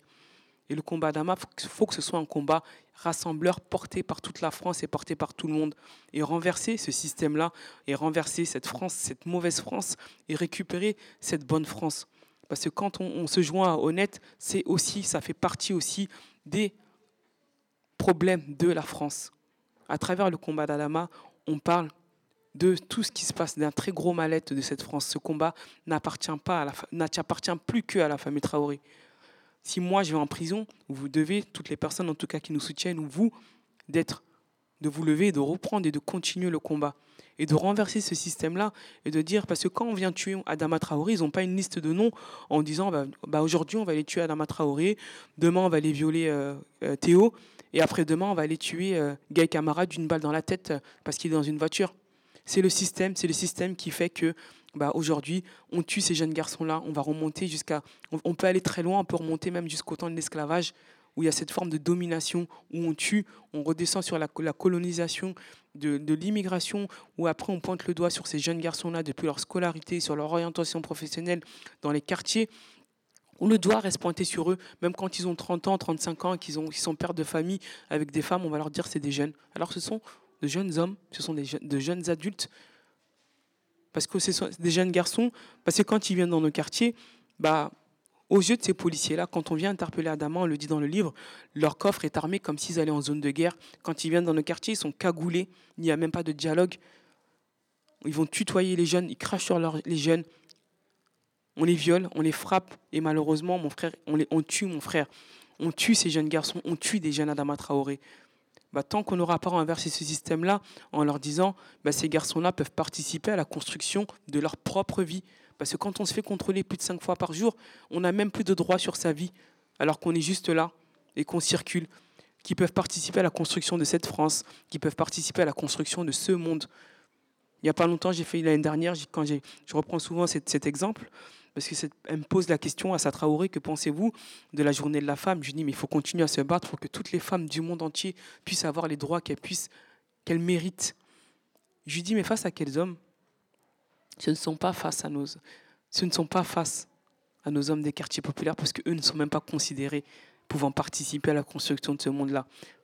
Parce qu'on pourrait créer une journée pour ces jeunes garçons-là en leur disant, bah, regardez-les, ils ont un cœur, ils savent penser, ils savent réfléchir, ils ont des enfants, ils ont des parents, ils ont des femmes, ils ont aussi des rêves.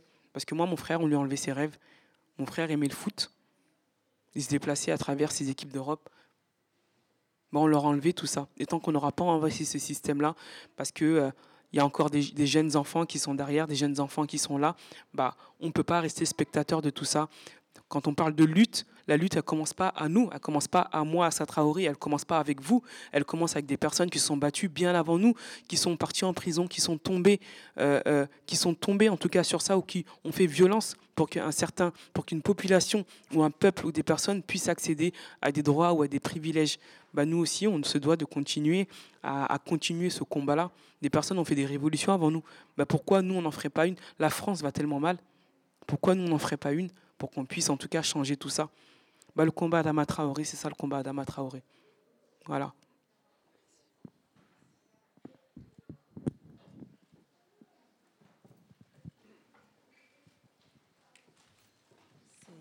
C'est dur d'enchaîner.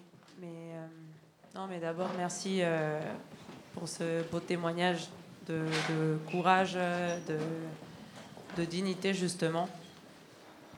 Et euh, peut-être pour, euh, pour partir de, d'une expérience, en tout cas, qui, euh, qui construit des ponts ou qui a réussi à construire des ponts avec ce combat. Je vais vous parler de la grève des travailleurs d'honnête, travailleurs du nettoyage. comme je vous disais tout à l'heure, en fait, c'est des travailleurs qui, qui nettoient les, les trains, les gares tous les jours.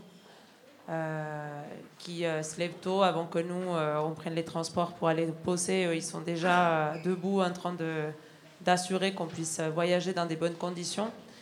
et en fait, on les traite comme des moins que rien. voilà, ça fait, comme je vous disais tout à l'heure, il y en a qui ça fait 20 ans qu'ils travaillent dans les gares. Et tous les 5 ans, en fait, ils reçoivent un nouveau patron qui vient imposer, imposer ses règles, qui les maltraite, qui veut, leur imposer en fait des, voilà, d'empirer leurs conditions de travail. Et euh, cette fois-ci, en fait, on a voulu, euh, avec l'arrivée d'Honnête, qui est une boîte par ailleurs qui a été euh, condamnée pour harcèlement sexuel. Il faut savoir que dans la SNCF même, en fait, elle, avait déjà d'autres chantiers. Elle a été condamnée pour harcèlement sexuel et la SNCF a repris quand même cette boîte-là. et cette boîte, du coup, quand elle arrive, à la SNCF, elle a voulu imposer aux travailleurs du nettoyage une clause mobilité. C'est-à-dire que aujourd'hui, euh, chacun travaille dans une gare, et demain, euh, si cette clause mobilité passait, euh, ben en fait, on, pouvait leur dire maintenant, tu vas travailler pour ceux qui sont à Sarcelles, pour ceux qui travaillent à Hermont. Ben, on va leur dire ben, maintenant, tu vas travailler à Versailles, tu vas travailler à l'autre bout, à l'autre bout de Paris. Euh, déjà, ils ont des trajets très très longs. En fait, il faut savoir c'est des travailleurs qui parfois travaillent le matin de 10h à midi, puis ils ont une pause de 3 heures pendant laquelle ils n'ont pas le temps de rentrer chez eux, euh, et qu'après ils enchaînent avec 3 euh, heures de boulot supplémentaire et qui finissent parfois tard le soir. Donc là, ils ont dit non, en fait. Ils, ils ont dit stop. Ils ont dit on va pas, on va pas accepter cette humiliation. on subit l'humiliation tous les jours. Là, on va pas accepter. Euh, donc euh, ils sont mis en grève. Donc c'est des travailleurs pour la plupart, c'était la première fois qu'ils faisaient grève. En fait, y avait pas, ils n'avaient pas l'habitude, euh, l'expérience. voilà, il y, en avait qui étaient syndiqués, mais il y en avait qui n'étaient pas syndiqués. et ils sont mis en grève à quasiment 100% de grévistes, donc un taux qui bat même les records des, grèves à la SNCF. et ils sont mis en grève, voilà, et eux ils disaient quelque chose euh, qui était très important à mon avis, c'est qu'ils se battaient pour le respect et la dignité. Ils disaient c'est pas une grève juste. Euh, après ils ont cherché d'autres revendications, ils ont ils ont rajouté à leur euh, plateforme de revendication des questions en plus de le panier repas parce qu'ils ont 1,90€ pour manger chaque jour. Donc là, ils demandaient d'augmenter à 4 euros, donc demander 2,10 euros de plus, donc c'est pas, pas grand-chose. ils ont demandé voilà, des, des, tout un tas de revendications concernant euh, leurs conditions de travail et concernant aussi leur euh, forme d'organisation. En fait, ils demandaient que leurs délégués syndicaux ils puissent prolonger leur mandat dans la nouvelle entreprise. C'est-à-dire qu'ils défendaient aussi cette forme de solidarité, d'organisation collective euh, qu'est le, syndicat, en l'occurrence, quand on travaille, c'est là qu'on essaie de s'organiser face au, au, patron.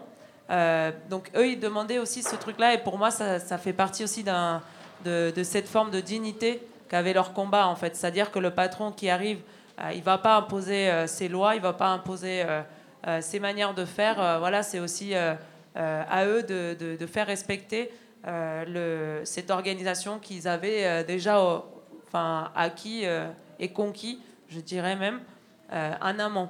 Donc, donc voilà, donc leur, leur, combat commence comme ça. ils avaient piquets jour et nuit dans trois gares, donc à Hermont-Bonne, à, Sarcelles et à Saint-Denis. C'est là où ils avaient leur, euh, leur piquet de grève. Et ils passaient jour et nuit. C'est-à-dire que c'est, euh, pour la plupart, c'est des, euh, des, dames âgées, même des, des, pères de famille. Il y a quelques jeunes quand même. Et ils passaient jour et nuit à la gare pour faire des, tournées. Ils faisaient des tournées dans les gares, des tours de garde, en fait, pour s'assurer que le travail ne soit pas fait. ils ont eu le courage voilà, de de se mettre en, grève et, de, rester en grève 45 jours. Donc il faut savoir que pendant ces 45 jours, ils ont touché 0 euros donc, euh, en termes de paye. Donc c'est des salaires en plus, comme vous imaginez, des salaires euh, très, euh, très bas. Enfin, même il y en a beaucoup qui sont à temps partiel. et en fait, ils, sont, ils, ont, ils ont eu face à eux un mur. Donc d'abord, ils disaient quelque chose, ils disaient honnête, malhonnête. SNCF complice. Et c'est euh, c'est à ce moment-là, en fait, nous, on a, on a su qu'ils étaient en grève euh, une semaine après qu'ils se mettent en grève. Et on a décidé avec des collègues cheminots de venir les voir parce que, comme je vous disais tout à l'heure, pour nous, c'est des collègues. c'est des gens qui, qui bossent à nos côtés, qui font un travail comme tout le monde. Pour nous, c'est des cheminots. Et, et, du coup, on a voulu venir les voir pour leur apporter notre soutien, pour essayer de les aider.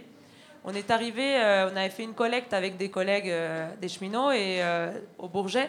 Et on était arrivé avec 320 euros, je me rappelle, en leur disant voilà, on vous apporte ça comme euh, une forme de solidarité aussi. On va, on va essayer d'être là, d'être présent physiquement, de vous aider, de, de, de, construire le soutien à votre lutte qui est, qui est honorable, mais on vous amène aussi de l'argent parce que euh, on sait que quand on est, euh, quand on est travailleur et quand on est en grève, qu'on ne gagne pas d'argent, c'est difficile de tenir quand on a des bouches à nourrir, quand on a des loyers à payer, quand, voilà, quand on a des factures à payer. Et eux, ils nous ont dit non, on n'a pas besoin. Et nous, on leur a dit, mais Comment ça Ça fait euh, dix jours que vous êtes en grève. Euh, comment ça, vous n'en avez pas besoin Vous allez faire comment à la fin du mois? Ils nous ont dit, euh, nous, on ne veut pas la charité, on ne veut pas de l'argent, on ne veut pas ça. Nous, on leur a dit, vous allez, vous allez, en avoir besoin. Et ça fait partie aussi de, de l'organisation de votre grève, en fait, de vous auto-organiser, de prendre en charge vos propres affaires en main. Donc, ils ont accepté, ils ont ouvert une caisse de grève.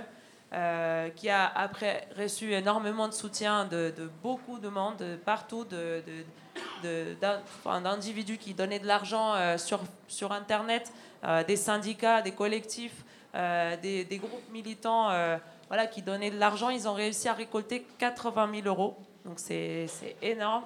Mais c'est aussi parce qu'ils ont pris en main cette, cette organisation. C'est-à-dire qu'eux, ils faisaient les tournées dans les gares pour vérifier que le travail ne soit pas fait ils, se réunissaient à une assemblée générale tous les jours pour décider eux-mêmes euh, de la suite du mouvement. Ils disaient c'est nous qui décidons, c'est pas les syndicats qui décident à notre place.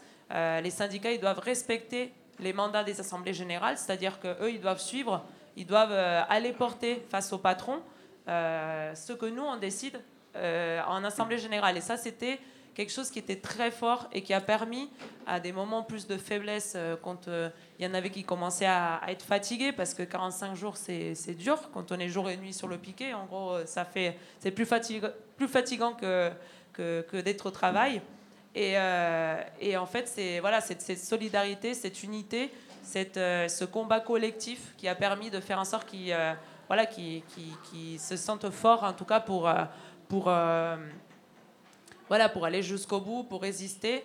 Il euh, faut savoir que pendant ces 45 jours, il y a eu énormément de choses qui se sont passées. Euh, il y a, eux, ils faisaient des tours, comme je disais, la nuit. Mais la nuit, en fait, le, la SNCF, euh, main dans la main avec Honnête, a décidé d'envoyer des, des, policiers pour réprimer les travailleurs qui étaient, qui étaient en grève. ils ont décidé de venir, de débarquer dans les gares à 2 h du matin avec euh, des intérimaires, donc des gens qui en plus euh, voilà, qui, euh, qui, ont besoin de, travailler sûrement et qui peut-être ne savaient même pas où ils étaient amenés ce, ce jour-là. ils ont débarqué avec donc quelqu'un qui avait quand même la clé de la gare, donc ça veut dire que la, la direction de la SNCF était bien consciente de, ce qu'elle était en train d'organiser bien complice, comme, ils, comme disaient dans leur slogan. Et ils ont débarqué à 2h du matin à Saint-Denis. Euh, et cette répression policière, elle a été euh, très importante parce que ça a permis euh, de faire comprendre beaucoup de choses. Donc suite à ça, on a, en gros, on a monté un comité de soutien. On a essayé de construire la solidarité avec toutes les, les personnes de Saint-Denis, de la ville de Saint-Denis, qui venaient, qui passaient tous les jours, leur souhaiter du courage, leur donner de l'argent, leur donner de la nourriture ou simplement un mot de, soutien avec ces gens-là, on a, on, a, on a commencé à monter un comité de soutien. Euh, on a organisé une manifestation dans la ville, justement, pour montrer, euh, pour aller chercher le soutien euh, des habitants de, Saint-Denis, parce que leur gare était quand même dégueulasse. C'était très, très sale au bout de, au bout de quelques, quelques semaines. Là, on voit que les petites mains visibles qu'on voit pas et dont on nous fait croire que leur travail il n'est pas important, bah, on s'est rendu compte qu'il était très très important pour qu'on puisse voyager dans des bonnes conditions. Euh, et ce jour-là, en fait, il y avait Assa qui était euh, venu à la manifestation et qui a pris la parole et qui a expliqué en fait que sa maman elle était, euh, elle était aussi gréviste, qu'elle était, elle faisait partie des, travailleuses du nettoyage de la société honnête. et je pense que c'était un moment très fort de cette lutte, précisément parce que, d'une part, cette même répression qu'ils ont subie, les travailleurs en grève, ça leur a fait comprendre en fait que c'est la même police qui va dans les quartiers réprimer les jeunes. c'est leurs propres enfants la plupart du temps parce que c'est des il faut savoir que parmi les grévistes, il n'y a aucun Français. Donc, ils sont tous travailleurs immigrés qui sont venus de, de, de, très loin, en fait, depuis beaucoup d'années et qui vivent pour la plupart dans des quartiers populaires. Donc, ils ont compris, en fait, que cette police police en fait qui, euh, qui, euh, voilà, qui venait les réprimer au milieu de la nuit dans leur piquet, c'est la même police qui après va euh, harceler, réprimer, taper les, jeunes dans les quartiers, donc leurs propres enfants. Et je pense que cette, cette, cette jonction a permis de, comprendre beaucoup de choses. Et je pense que dans la tête de beaucoup de grévistes, c'est de comprendre ce que disait Assa tout à l'heure, c'est-à-dire que c'est un combat contre un système. Euh, c'est-à-dire que voilà qu'on se bat contre, cette police en fait qui se croit tout permis euh, et les patrons parce que là, là pour le coup c'était euh, voilà c'était la SNCF, les patrons de la SNCF, les patrons d'Honnête qui, qui se croyaient tout permis aussi et qui amenaient ils venaient main dans la main avec la police pour pour réprimer les grévistes. Et donc cette solidarité, ce combat, il a été il a été très très important, je pense cette, euh, cette, convergence, on va dire, des, différentes luttes qu'on pourrait dire, bah, ça n'a rien à voir, euh, c'est des travailleurs qui sont dans leur lieu de travail. Euh, de l'autre côté, c'est une famille, c'est des jeunes qui se battent contre, contre les violences policières. Et bien là, on a, en fait, on avait l'expression et la démonstration que ça fait partie du même combat et qu'il faut être solidaire le lendemain de, je crois que c'était le, jour où les, frères Traoré avaient été emprisonnés. Ils ont, les grévistes sur le piquet, ils ont fait un message euh, de soutien. Et ça, c'était, euh, c'était très fort. Après, on est venu avec quelques, quelques travailleurs aussi à Pontoise le jour où il y avait le tribunal. voilà, donc tout ça, à mon avis, ça montre que les, luttes, elles, sont, elles ont un, lien entre elles et que c'est à nous de le faire vivre, ce lien-là. Euh, voilà, donc euh, pour, pour, euh, pour, pour finir sur, sur la, question d'Honnête, peut-être juste raconter que la lutte d'Honnête, c'est aussi la lutte des, femmes combattantes, comment, comment, comment elles-mêmes elles se, elles se nomment aujourd'hui. Elles disent que c'est des femmes combattantes. et en fait, c'était très intéressant de voir que pendant toute cette grève, en fait, il avait. Euh, donc les, femmes, elles sont pas forcément majoritaires hein, dans les dans l'effectif euh, d'Honnête, euh, mais elles occupent des, des lieux, enfin dans la hiérarchie en tout cas, elles sont celles qui font les, les, pires tâches comme d'habitude. et donc en fait, elles étaient aux avant-postes de la lutte. C'est elles qui animaient les cortèges, c'est elles qui assuraient de faire la bouffe pour tous les jours pour les travailleurs. C'est elle qui arrivait tôt pour euh, faire euh, le petit déjeuner pour, euh, pour tous les grévistes. C'est elle qui prenait la parole devant les médias. C'est elle qui parlait dans les, dans les rassemblements. Et en fait, elles, ont, elles sont devenues des militantes de la grève, des vraies militantes de la grève, des vraies militantes tout court. Je, pense qu'on peut dire ça aujourd'hui. Et qui ont pris conscience de leur propre force, en fait, de comment elles, en tant que femmes, elles n'avaient pas à, juste fermer leur bouche euh, et accepter euh, toutes les injustices, mais qu'elles pouvaient en fait se révolter, qu'elles pouvaient se battre, s'organiser, prendre place, une place dans la lutte. Et ça, c'est très important et je tenais à le, mentionner parce que c'est quelque chose qui est vraiment qui été vraiment assez frappant. Je pense que tous les gens qui, qui ont pu venir, peut-être qu'il y en a parmi vous, qui ont pu venir sur le piquet, qui ont pu discuter avec elles, c'est assez impressionnant en fait à quel point c'est c'est des femmes merveilleuses en fait qui ont, euh, voilà, qui ont décidé de plus laisser faire euh, et de, combattre, de se battre aux côtés de leurs euh, collègues hommes, parce que c'était une solidarité très très forte en fait de ce point de vue-là. C'était vraiment, voilà, vraiment un soutien mutuel qui a permis de tenir, comme je disais, dans les moments de faiblesse. Et, et voilà, donc pour, pour finir peut-être sur, sur cette sur cette note, en fait, euh, voilà, sur les, les questions euh, de comment les femmes, euh, en tout cas dans cette grève, elles ont réussi à, à, se mettre au devant de la lutte et puis à mener leur propre lutte et à, à émerger en tant que, en tant que militante de la grève. Et, et voilà, et donc pour, pour peut-être pour raconter, je, vous raconterai, quand je parlais du maintenant, je, je raconterai peut-être plus la situation qu'on vit euh, aujourd'hui à la SNCF, mais je m'arrête là hein, par rapport à cette partie. Alors, j'ai écouté, à ça, j'ai écouté Laura. Moi, il y a quelque chose qui me frappe, mais vraiment. Hein. Laura, elle a juste oublié de dire qu'elle était en lutte aujourd'hui et qu'il y a une cagnotte de solidarité qui est mise en place pour les cheminots. Alors n'hésitez pas. Mais ça, elle a juste oublié de vous le dire. Elle vous a parlé des filles d'Honnête, d'Assa qui, est venue qui est venue aider, de son, de son aide euh, sur les piquets de grève. C'est ça une gréviste. Ça ne vous parle pas de son propre combat? Ça va partout. Parce qu'il faut aller aider les copains. Puis quand on est une femme, on est encore vachement plus forte, moi je trouve. Excusez-moi messieurs. Hein. Mais, euh, mais quand même. Quand même. Donc voilà, c'était juste pour faire un petit aparté parce que, comme Laura et cheminote, n'hésitez pas à mettre un sou dans la caisse de solidarité. Parce qu'on est sur la solidarité. Alors moi, nous, notre grève, ça va être un peu plus sympa que tout à l'heure parce qu'il y a plein de trucs rigolos quand même. C'est une belle école de la vie, la grève. Comment elle a commencé cette grève? Bah, Tout simplement parce qu'on a fait un arrêt sur image et puis on s'est regardé dans des rétroviseurs de conscience, puis on en, avait, on en avait juste marre de traiter nos anciens comme ça. Puis au fur et à mesure des, des, réunionites de direction, euh, oui, on va réorganiser le planning. Oui, on va réorganiser le planning. Mais nous, on ne demande pas de réorganiser le planning. On vous demande de mettre des gens supplémentaires. Vous faites plus 25% de bénéfices par an et vous n'êtes pas foutu de nous mettre du personnel supplémentaire. Sachant que nos salaires sont payés par le public, hein. l'argent public. Nos salaires ne coûtent rien à nos entreprises, des pattes privées à but lucratif. Hein. Ce n'est pas, mon patron qui me paye, c'est l'État, c'est vos impôts. Vous me direz si un boulanger euh, paye son ouvrier par l'État, vous. Je ne suis pas sûre. Mais chez nous, ça se passe comme ça. Et donc, euh, on a dit à notre cadre, écoutez, euh, je crois qu'on va se mettre en grève. Elle nous a regardé, elle a posé son stylo, puis elle a rigolé. Elle a dit non. Ah si. On était jeudi. Le lundi 3 avril, on était en grève. Et ce qu'il y a de bien dans le c'est qu'on n'était pas forcé de donner un préavis. Qu'il faut donner des préavis, c'est très protocolaire. Hein.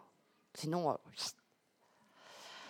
et puis, ben, on s'est dit quand même, par, euh, par élégance et par morale, euh, on va faire un préavis, on va les prévenir quand même qu'on se met en lundi.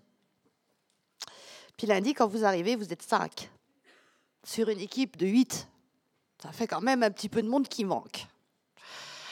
Puis, ben, forcément, les filles qui sont en CDD, même si elles voulaient nous rejoindre, on leur a dit non, non, non, venez pas avec nous. Hein. Portez des brassards, faites ce que vous voulez, mais vous êtes en CDD, ne venez pas dehors. Surtout pas. Ne venez même pas nous soutenir dehors. On ne sait jamais. Et puis on est cinq, et puis la direction sort. On a même notre médecin coordinateur qui sort avec des croissants, des petits pains au chocolat.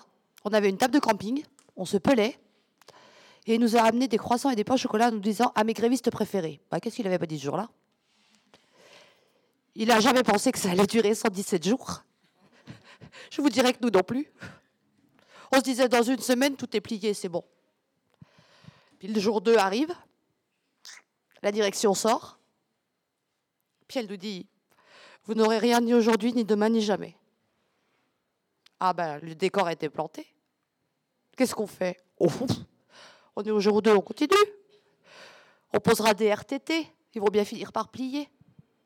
Jour 3, jour 4, comme premier article dans le journal, parce que c'est important aussi, de médiatiser une grève.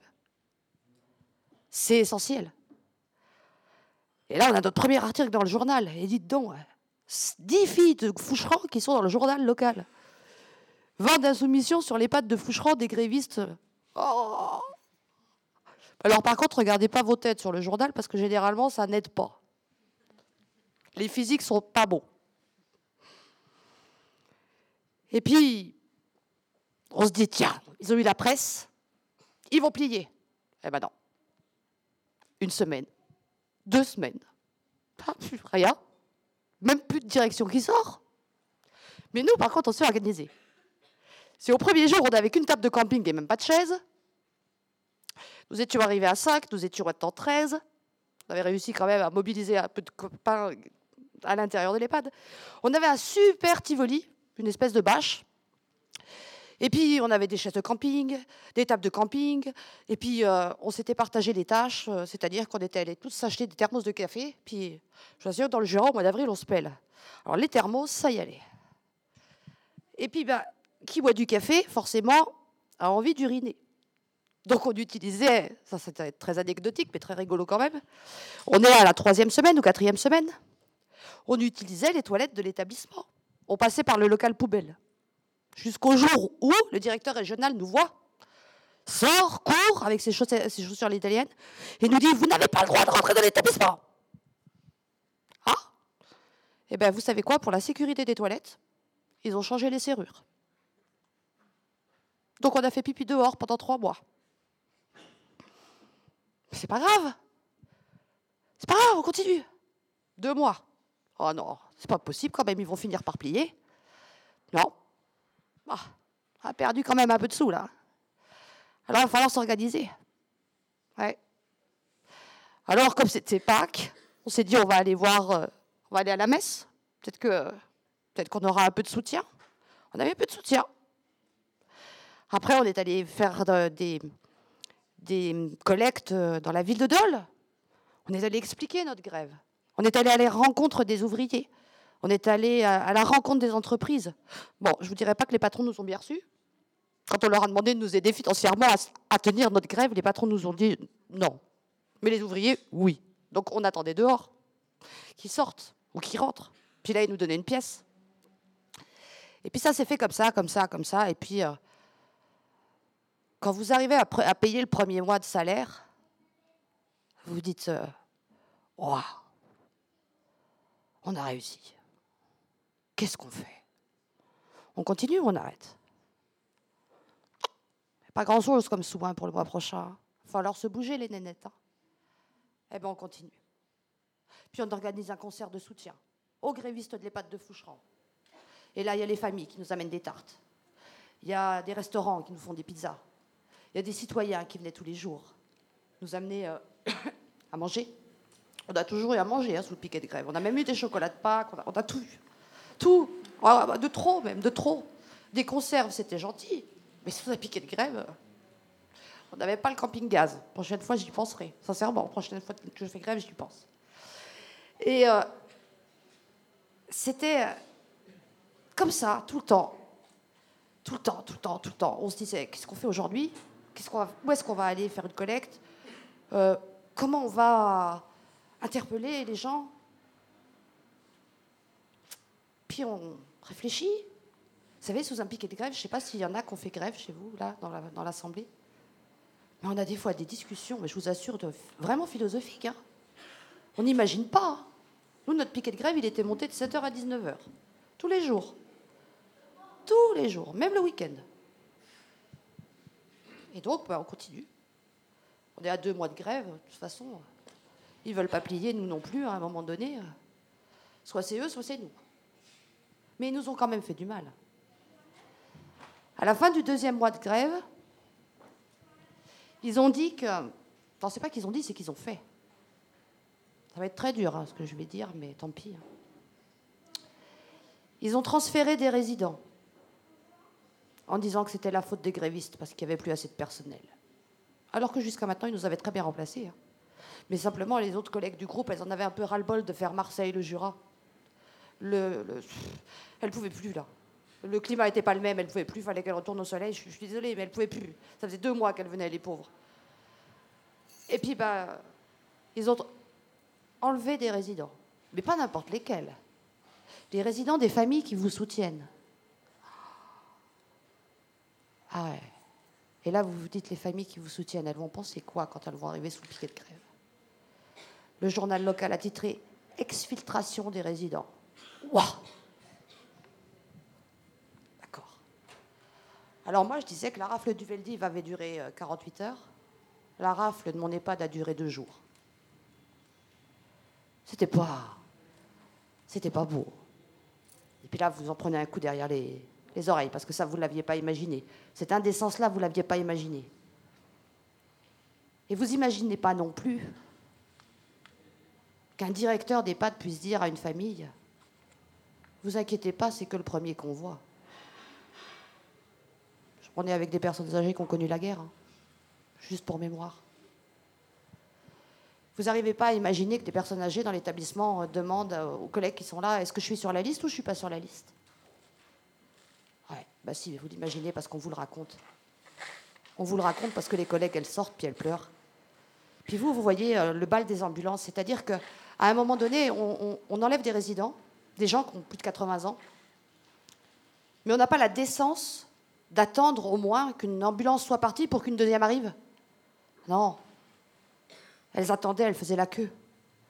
Puis en haut, regardaient nos résidents qui restaient. Regardaient leurs copains partir. Puis les familles. On a un résident qui est parti à 40 km. Allez, 40 km retour. C'est rien pour quelqu'un qui va bien, mais pour une dame de 80 ans, c'est beaucoup. Et ça, ils n'en ont pas pris conscience. Ils ont, eu cette indécence-là. Mais bon, au bout d'un moment, ils les ont fait revenir. Bah oui, il faut bien qu'ils payent leur loyer, hein, les pauvres. S'ils ne sont pas dans l'EHPAD, il n'y a pas de sous qui rentrent. On était au troisième mois de grève. Avait réussi encore et encore et encore à payer tous les salaires. On était dix. On en avait perdu quelques-unes, mais financièrement, quand on n'est pas sûr et qu'on navigue à vue, bah, on peut comprendre que les copines, elles se disent euh, non, les filles, je suis désolée, je ne suis pas une jaune, mais euh, une jaune, c'est une casseur de grève. Hein. Une casseuse de grève ou un casseur de grève. Mais, mais là, je peux plus, là. Je peux plus, je suis pas sûre qu'on va avoir quelque chose le mois prochain. Je vais reprendre le boulot. Va. C'est pas grave. Donc on n'était plus que 10 à 3, 3 mois de grève. On était 5, 13, 12, 10. Et puis, euh, quant à ça, par le, pas, des violences policières, parce que nous, on n'a pas été violentés. Quand Laura parle de ces policiers qui viennent, ouais, ces policiers, ils viennent. Alors, euh, on s'est dit, on va faire comme dans les films, ou on va faire comme chez Air France. On va bloquer notre directeur. On était cinq, assis devant le portail. Ah, on le bloquait pouvait pas sortir, il allait pas faire du bowling ou quoi que ce soit. Dans, les cinq minutes qu'on suivit, on a vu arriver un premier fourgon de gendarmes. Bon, alors ça, main sur les armes. Étaient quatre. Ils se sont mis comme ça à côté de nous, comme si on était des terroristes finalement. Puis alors cinq minutes après, deux fourgons de gendarmes. Alors ben, d'un seul coup, ils étaient plus que, ils étaient, ils étaient onze. On était toujours cinq à six devant le portail. Ils étaient tous là, avec leurs mains sur leurs armes, et puis il fallait négocier. Et puis forcément, on est des filles, on n'avait pas envie qu'ils sortent de directeur. Nous, on était têtus. Ça faisait trois mois qu'ils nous méprisaient. Ils sortaient pas. Alors nous ont répondu, les gendarmes, vous avez fait plein de choses là, toujours dans la légalité. Laissez-le sortir, il veut rentrer chez lui. Mais nous aussi, on aimerait juste aller travailler correctement. On veut juste lui parler. Mais il veut pas vous parler. Ben, on veut pas, on veut pas bouger ça a duré comme ça. À un moment donné, il faut bien se pousser, mais c'est des choses qui me restent parce que parce qu'on en rit aujourd'hui. Je peux en rire aujourd'hui. J'en ai même ri ce jour-là. Parce que quand vous voyez l'argent qu'on met pour ces 11 gendarmes qui sont venus négocier avec cinq filles assises par terre, devant un portail, je me dis quand même qu'on a de l'argent à foutre dans beaucoup de choses, sauf les choses vraiment utiles. Est-ce qu'on avait besoin de 11 gendarmes pour cinq filles? Quand on est allé investir les bureaux, alors c'est pareil. On en a eu combien des flics? On, a investi, les bureaux de la direction. On n'a rien fait de mal. Ben, là aussi, on s'est fait sortir. Décidément, on n'a pas de chance. il y a quand même un truc aussi, qui est quand même rigolo. C'est que nos établissements euh, privés à but lucratif, ils n'ont pas d'argent à mettre dans, dans le personnel supplémentaire. Et par contre, ils ont de l'argent à mettre dans l'huissier. Hein. Non, l'huissier, c'est impressionnant, hein, l'huissier. Hein. D'ailleurs, à la fin de la grève, on lui a dit, au vu de ce qu'on vous a rapporté, vous auriez pu mettre quelque chose dans la caisse de solidarité. Hein. Quand il fait trois rapports dans la journée, trois constats, parce qu'évidemment, on se promenait, on allait d'EHPAD en EHPAD, comme ils en ont plusieurs dans la région, trois constats dans la même journée, à 200 euros le constat. Il a gagné quand même 600 balles grâce à nous. Il aurait pu mettre 10%, 60%, c'est pas grand-chose. Non, il n'a jamais voulu même pas prendre un café. Et donc on a continué comme ça, on a continué à faire des collectes, on a continué à, à, à faire des manifestations autour de ce rond-point de l'escargot. Et là aussi, vous savez, c'est plein de choses qui me reviennent parce qu'en face de nous, on avait un escargot en ferraille. Une très très belle sculpture, il est magnifique cet escargot. Et un jour, j'avais dit à la presse, euh, eh ben, nos négociations, elles sont à l'image de l'escargot. Elles avancent pas, puis on en bave. Et c'est le symbole de la lutte de Foucheron, un escargot. C'est chouette. Et puis ben, on a continué encore. Puis, au bout d'un moment, on se dit, euh, c'est bien, la, presse locale, c'est très bien, parce que quand même, ça a permis à ce que les, les citoyens qui habitaient dans les environs viennent tous les jours, mais je vous assure, tous les jours, mettre des sous dans la caisse de grève. Tous les jours. Aujourd'hui, on a fait 117 jours de grève, on n'a pas perdu un seul centime de salaire. Et à la fin de la grève, il restait 8000 euros de la solidarité. Donc la solidarité, elle existe. La grève de Foucheran en est une preuve euh, magique. Magique. On parle de convergence de lutte, d'agrégation des luttes. Je vais vous parler aussi à vous, citoyens, parce qu'on ne peut pas compter que sur les syndicats. On ne peut pas faire ça. C'est à nous, le peuple, la plèbe, nous les ouvriers, de se lever. Nous les ouvriers, d'aller soutenir euh, les piquets de grève, que ce soit des piquets de grève de femmes, que ce soit des piquets de grève d'hommes, que ce soit des piquets de grève de cheminots, que ce soit des combats comme ça. C'est nous, citoyens, qui devons prendre en main notre avenir et arrêter ce système-là et faire que ça s'arrête. Parce que chacun de nous, on mérite autre chose. On mérite, nous sommes tous des individus. Mais la solidarité, c'est entre nous qu'elle se fera. On n'a pas à se diviser. Notre cause, elle est commune à tous. Changer les choses. Être solidaire. Un pays humain. Un pays qui ne divise pas. Un pays qui ne frappe pas dans les quartiers. Un pays qui ne frappe pas le service public un pays qui regarde la plèbe, qui regarde ses citoyens, qui sont en train juste de crever avec ce système libéral. Alors à nous, citoyens, d'y aller. Et là, je vais avoir aussi une pensée parce que, vous savez, en ce moment, il y a les postiers du 92 qui sont en grève.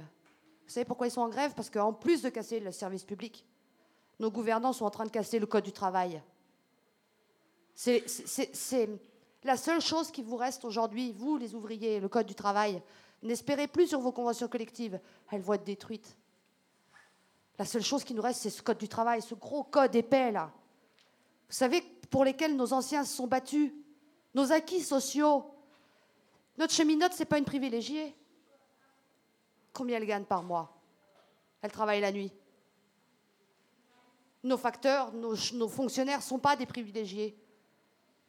Les soignants ne sont pas des privilégiés. On a cette chance, ils ne nous l'ont pas encore dit mais ils méritent autre chose que du mépris par les gouvernants. Alors réveillez-vous. Il va y avoir des rassemblements là. Tout à l'heure, je disais, j'ai oublié ton prénom, Siane. Euh, J'avais cru voir sur la, la fiche ballast l'histoire des luttes. Enfin non, le printemps des luttes. Et Siane m'a dit non, c'est écrit l'histoire des luttes. Eh ben non, vous voyez, c'est le printemps des luttes. C'est le printemps des luttes. Il va y avoir plein de rassemblements. Le 19 avril, Bon, c'est organisé par les syndicats, mais chaque citoyen peut y aller. Il y a vraiment une manifestation qui est interprofessionnelle, parce qu'on a tous besoin les uns des autres. Quand j'entends Laura qui va aider les copines de net, quand j'entends Assa qui va aider les copines de net, quand je vois tous les gens qui sont venus et qui sont différents, qui n'ont pas la même profession, que ce soit de la chimie, que ce soit du transport, que ce soit de partout, la convergence des luttes. C'est beau comme mot, hein. mais c'est à nous de la faire. Parce qu'il faut déjà qu'on converge entre nous entre individus pour garder cette solidarité d'un beau pays qui a un patrimoine commun, sa culture, ses aînés et plein d'autres choses. Alors protégeons ça pour nos enfants de demain, parce que c'est nos enfants qui en pâtiront. C'est notre, notre génération qui peut encore faire des choses. Alors on ne va pas laisser détruire euh, tous ces acquis et tout ça. On ne peut pas accepter, c'est pas possible. Notre service public, il doit rester public. Parce que c'est comme ça c'est rendre service au public. On ne peut pas accepter qu'il n'y ait plus de postes. On ne peut pas accepter qu'il n'y ait plus d'écoles. Parce qu'un village sans école, c'est un village qui meurt.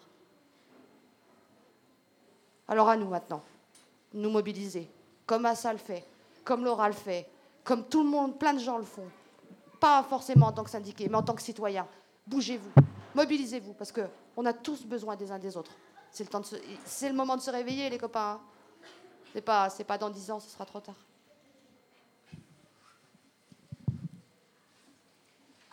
Voilà. Nous, en tout cas, pour faire court et finir, parce qu'on est aussi attendu euh, autre part, euh, nous, il y a plusieurs dates euh, qui vont s'annoncer, dont les premières, il y a une date qui arrive au mois, le 25 avril, où Bagui, qui est en prison pour la tentative d'assassinat, où depuis la mort d'Adama, on lui a collé sept procès. Il, a un procès, il aura quatre procès dans la même journée à Pontoise, le 25 avril. Alors, dont pour une extorsion de fonds de 50 euros, outrage et rébellion, il y a Yacouba aussi qui va passer en procès au mois d'avril pour euh, le pied devant la gendarmerie, euh, violence sur les gendarmes la nuit du 19 juillet. Il y a Youssouf qui est en prison aussi, euh, parce qu'il faut savoir que depuis la mort de mon frère, ils ont découvert presque un an et demi après que la famille Traoré était dans un réseau de trafic de drogue. On ne sait pas d'où ça sort. Donc l'affaire est en instruction avec notre avocat. Donc on est sur une demande de mise en liberté pour Youssouf parce qu'il y a pas d'éléments. Et nous avons notre avocat aussi demandé une reconstitution des faits de la journée du 19 juillet que nous avons déposé au juge il y a trois semaines. Nous attendons un retour. Et au mois de mai, les avocates, les juges ont demandé des euh, conclusions d'expertise euh, euh, finales qui rentreront euh, mi-mai et elle pourra demander une mise en examen ou pas que à ce moment-là. Et on a aussi parlé du livre. Il faut savoir que le combat, l'argent est le nerf de la guerre. Sans argent, on ne peut pas avancer dans le combat. On a parlé avant le 19 juillet. Bah, nous, on n'avait pas mis d'argent de côté pour prévoir un procès, pour prévoir plus de 10 procès. On n'avait pas prévu que mon frère allait se faire tuer. Il faut savoir que quand on parle de système, nous avons un système qui, paye tout pour les, gendarmes tout est payé pour eux. Nous, on doit tout payer, tout acte, toute expertise, tout sort de la poche de la famille Traoré. Il y a une cagnotte qui est mise en place, euh, euh, qui est lancée sur la page Facebook, sur euh, Twitter. Donc si vous pouvez mettre des sous ou la faire tourner sur vos réseaux, ça nous aiderait énormément parce que sans argent, on ne pourra pas avancer. Le livre aussi, qui coûte 17 euros, que vous pouvez trouver à la FNAC, dans les librairies, sur Internet. Chaque livre acheté tous les fonds seront reversés pour la lutte. Et il y a les t-shirts euh, que je porte aussi qui coûtent 10 euros, euh, qui sont en vente sur les réseaux euh, Internet. Voilà en tout cas comment on essaye d'emmener de l'économie parce que sans argent, on n'y arrivera pas, c'est très très difficile. Voilà ce que je peux dire en tout cas. J'espère en tout cas que on avancera très vite dans le, dans le combat de mon frère et que le jour du jugement, quand on sera à Paris, que des visages que je, vois aujourd'hui euh, seront présents, en tout cas euh, ce jour-là, à nos côtés, face à ce système, face à ce système qui ont déclaré la guerre à la famille Traoré et à beaucoup de citoyens français qui ont fait des soldats et qui font de tous nos, nos soutiens des soldats. Merci.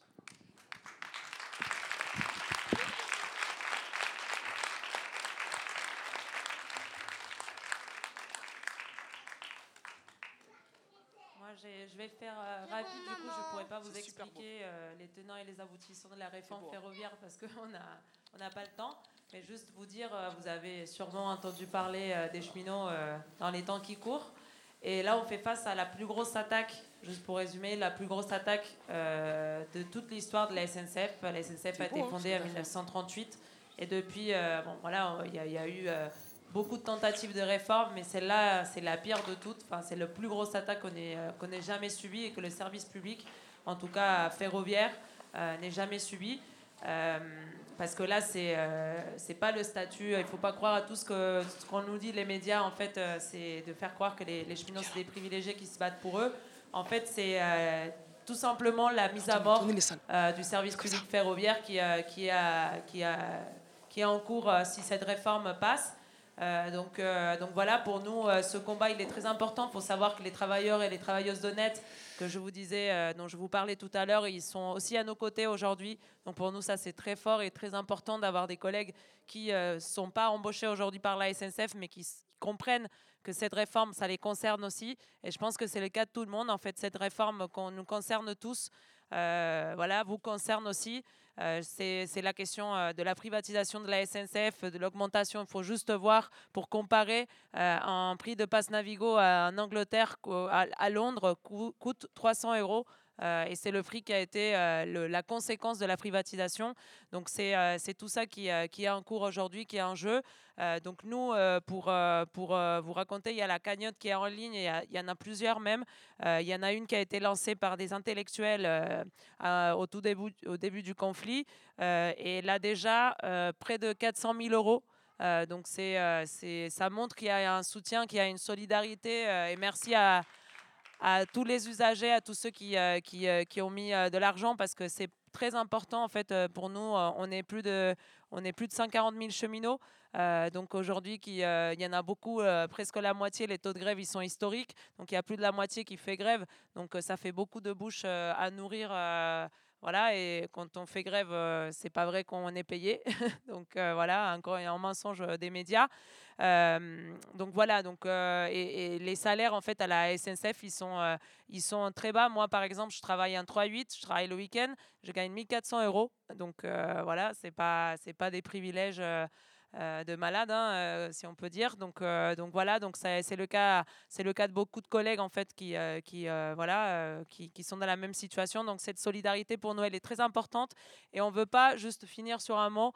Nous, on veut pas la grève par procuration. Donc si vous pouvez aider, c'est super. Mais aussi, on a besoin que vous soyez à nos côtés. Pour nous, je pense que dans la tête de beaucoup de collègues, c'est très clair que les cheminots tout seuls, on ne va pas gagner.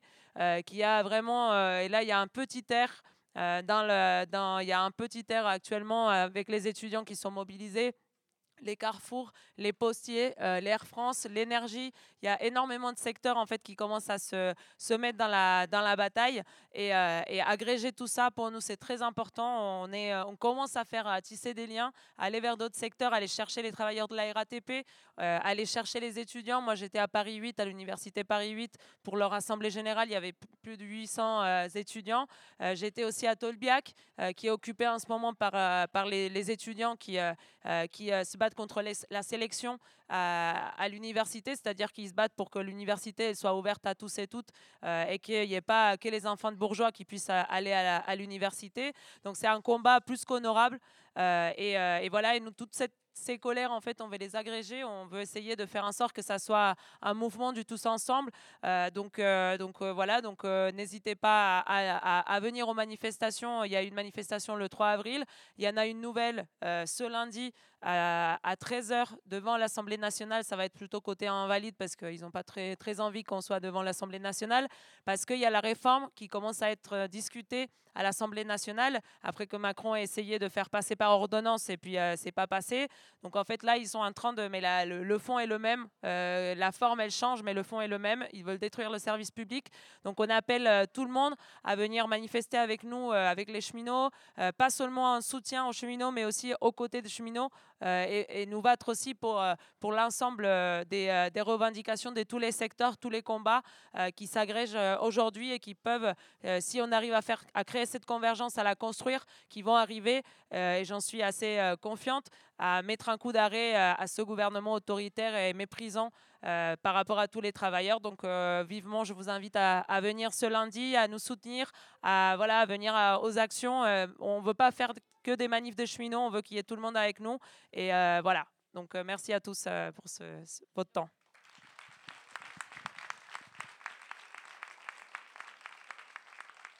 C'est vrai qu'elle a fini victorieuse. Parce que la victoire, c'est le débat public. Parce qu'on parle encore des EHPAD aujourd'hui. Parce que je suis là devant vous. Et merci pour la tribune que vous nous laissez. Euh, donc c'est une lutte qui finit victorieuse. Euh, et qui continue. Hein donc, euh, comme l'a dit Laura, comme l'a dit Assa, il y a 50 ans, c'est passé quelque chose dans notre beau pays.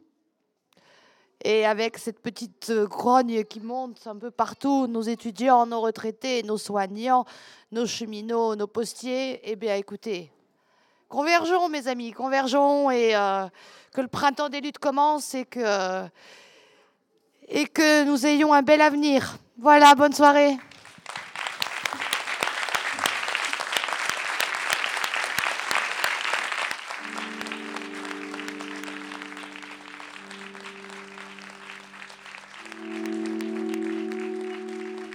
Radio Parleur, le son de toutes les luttes.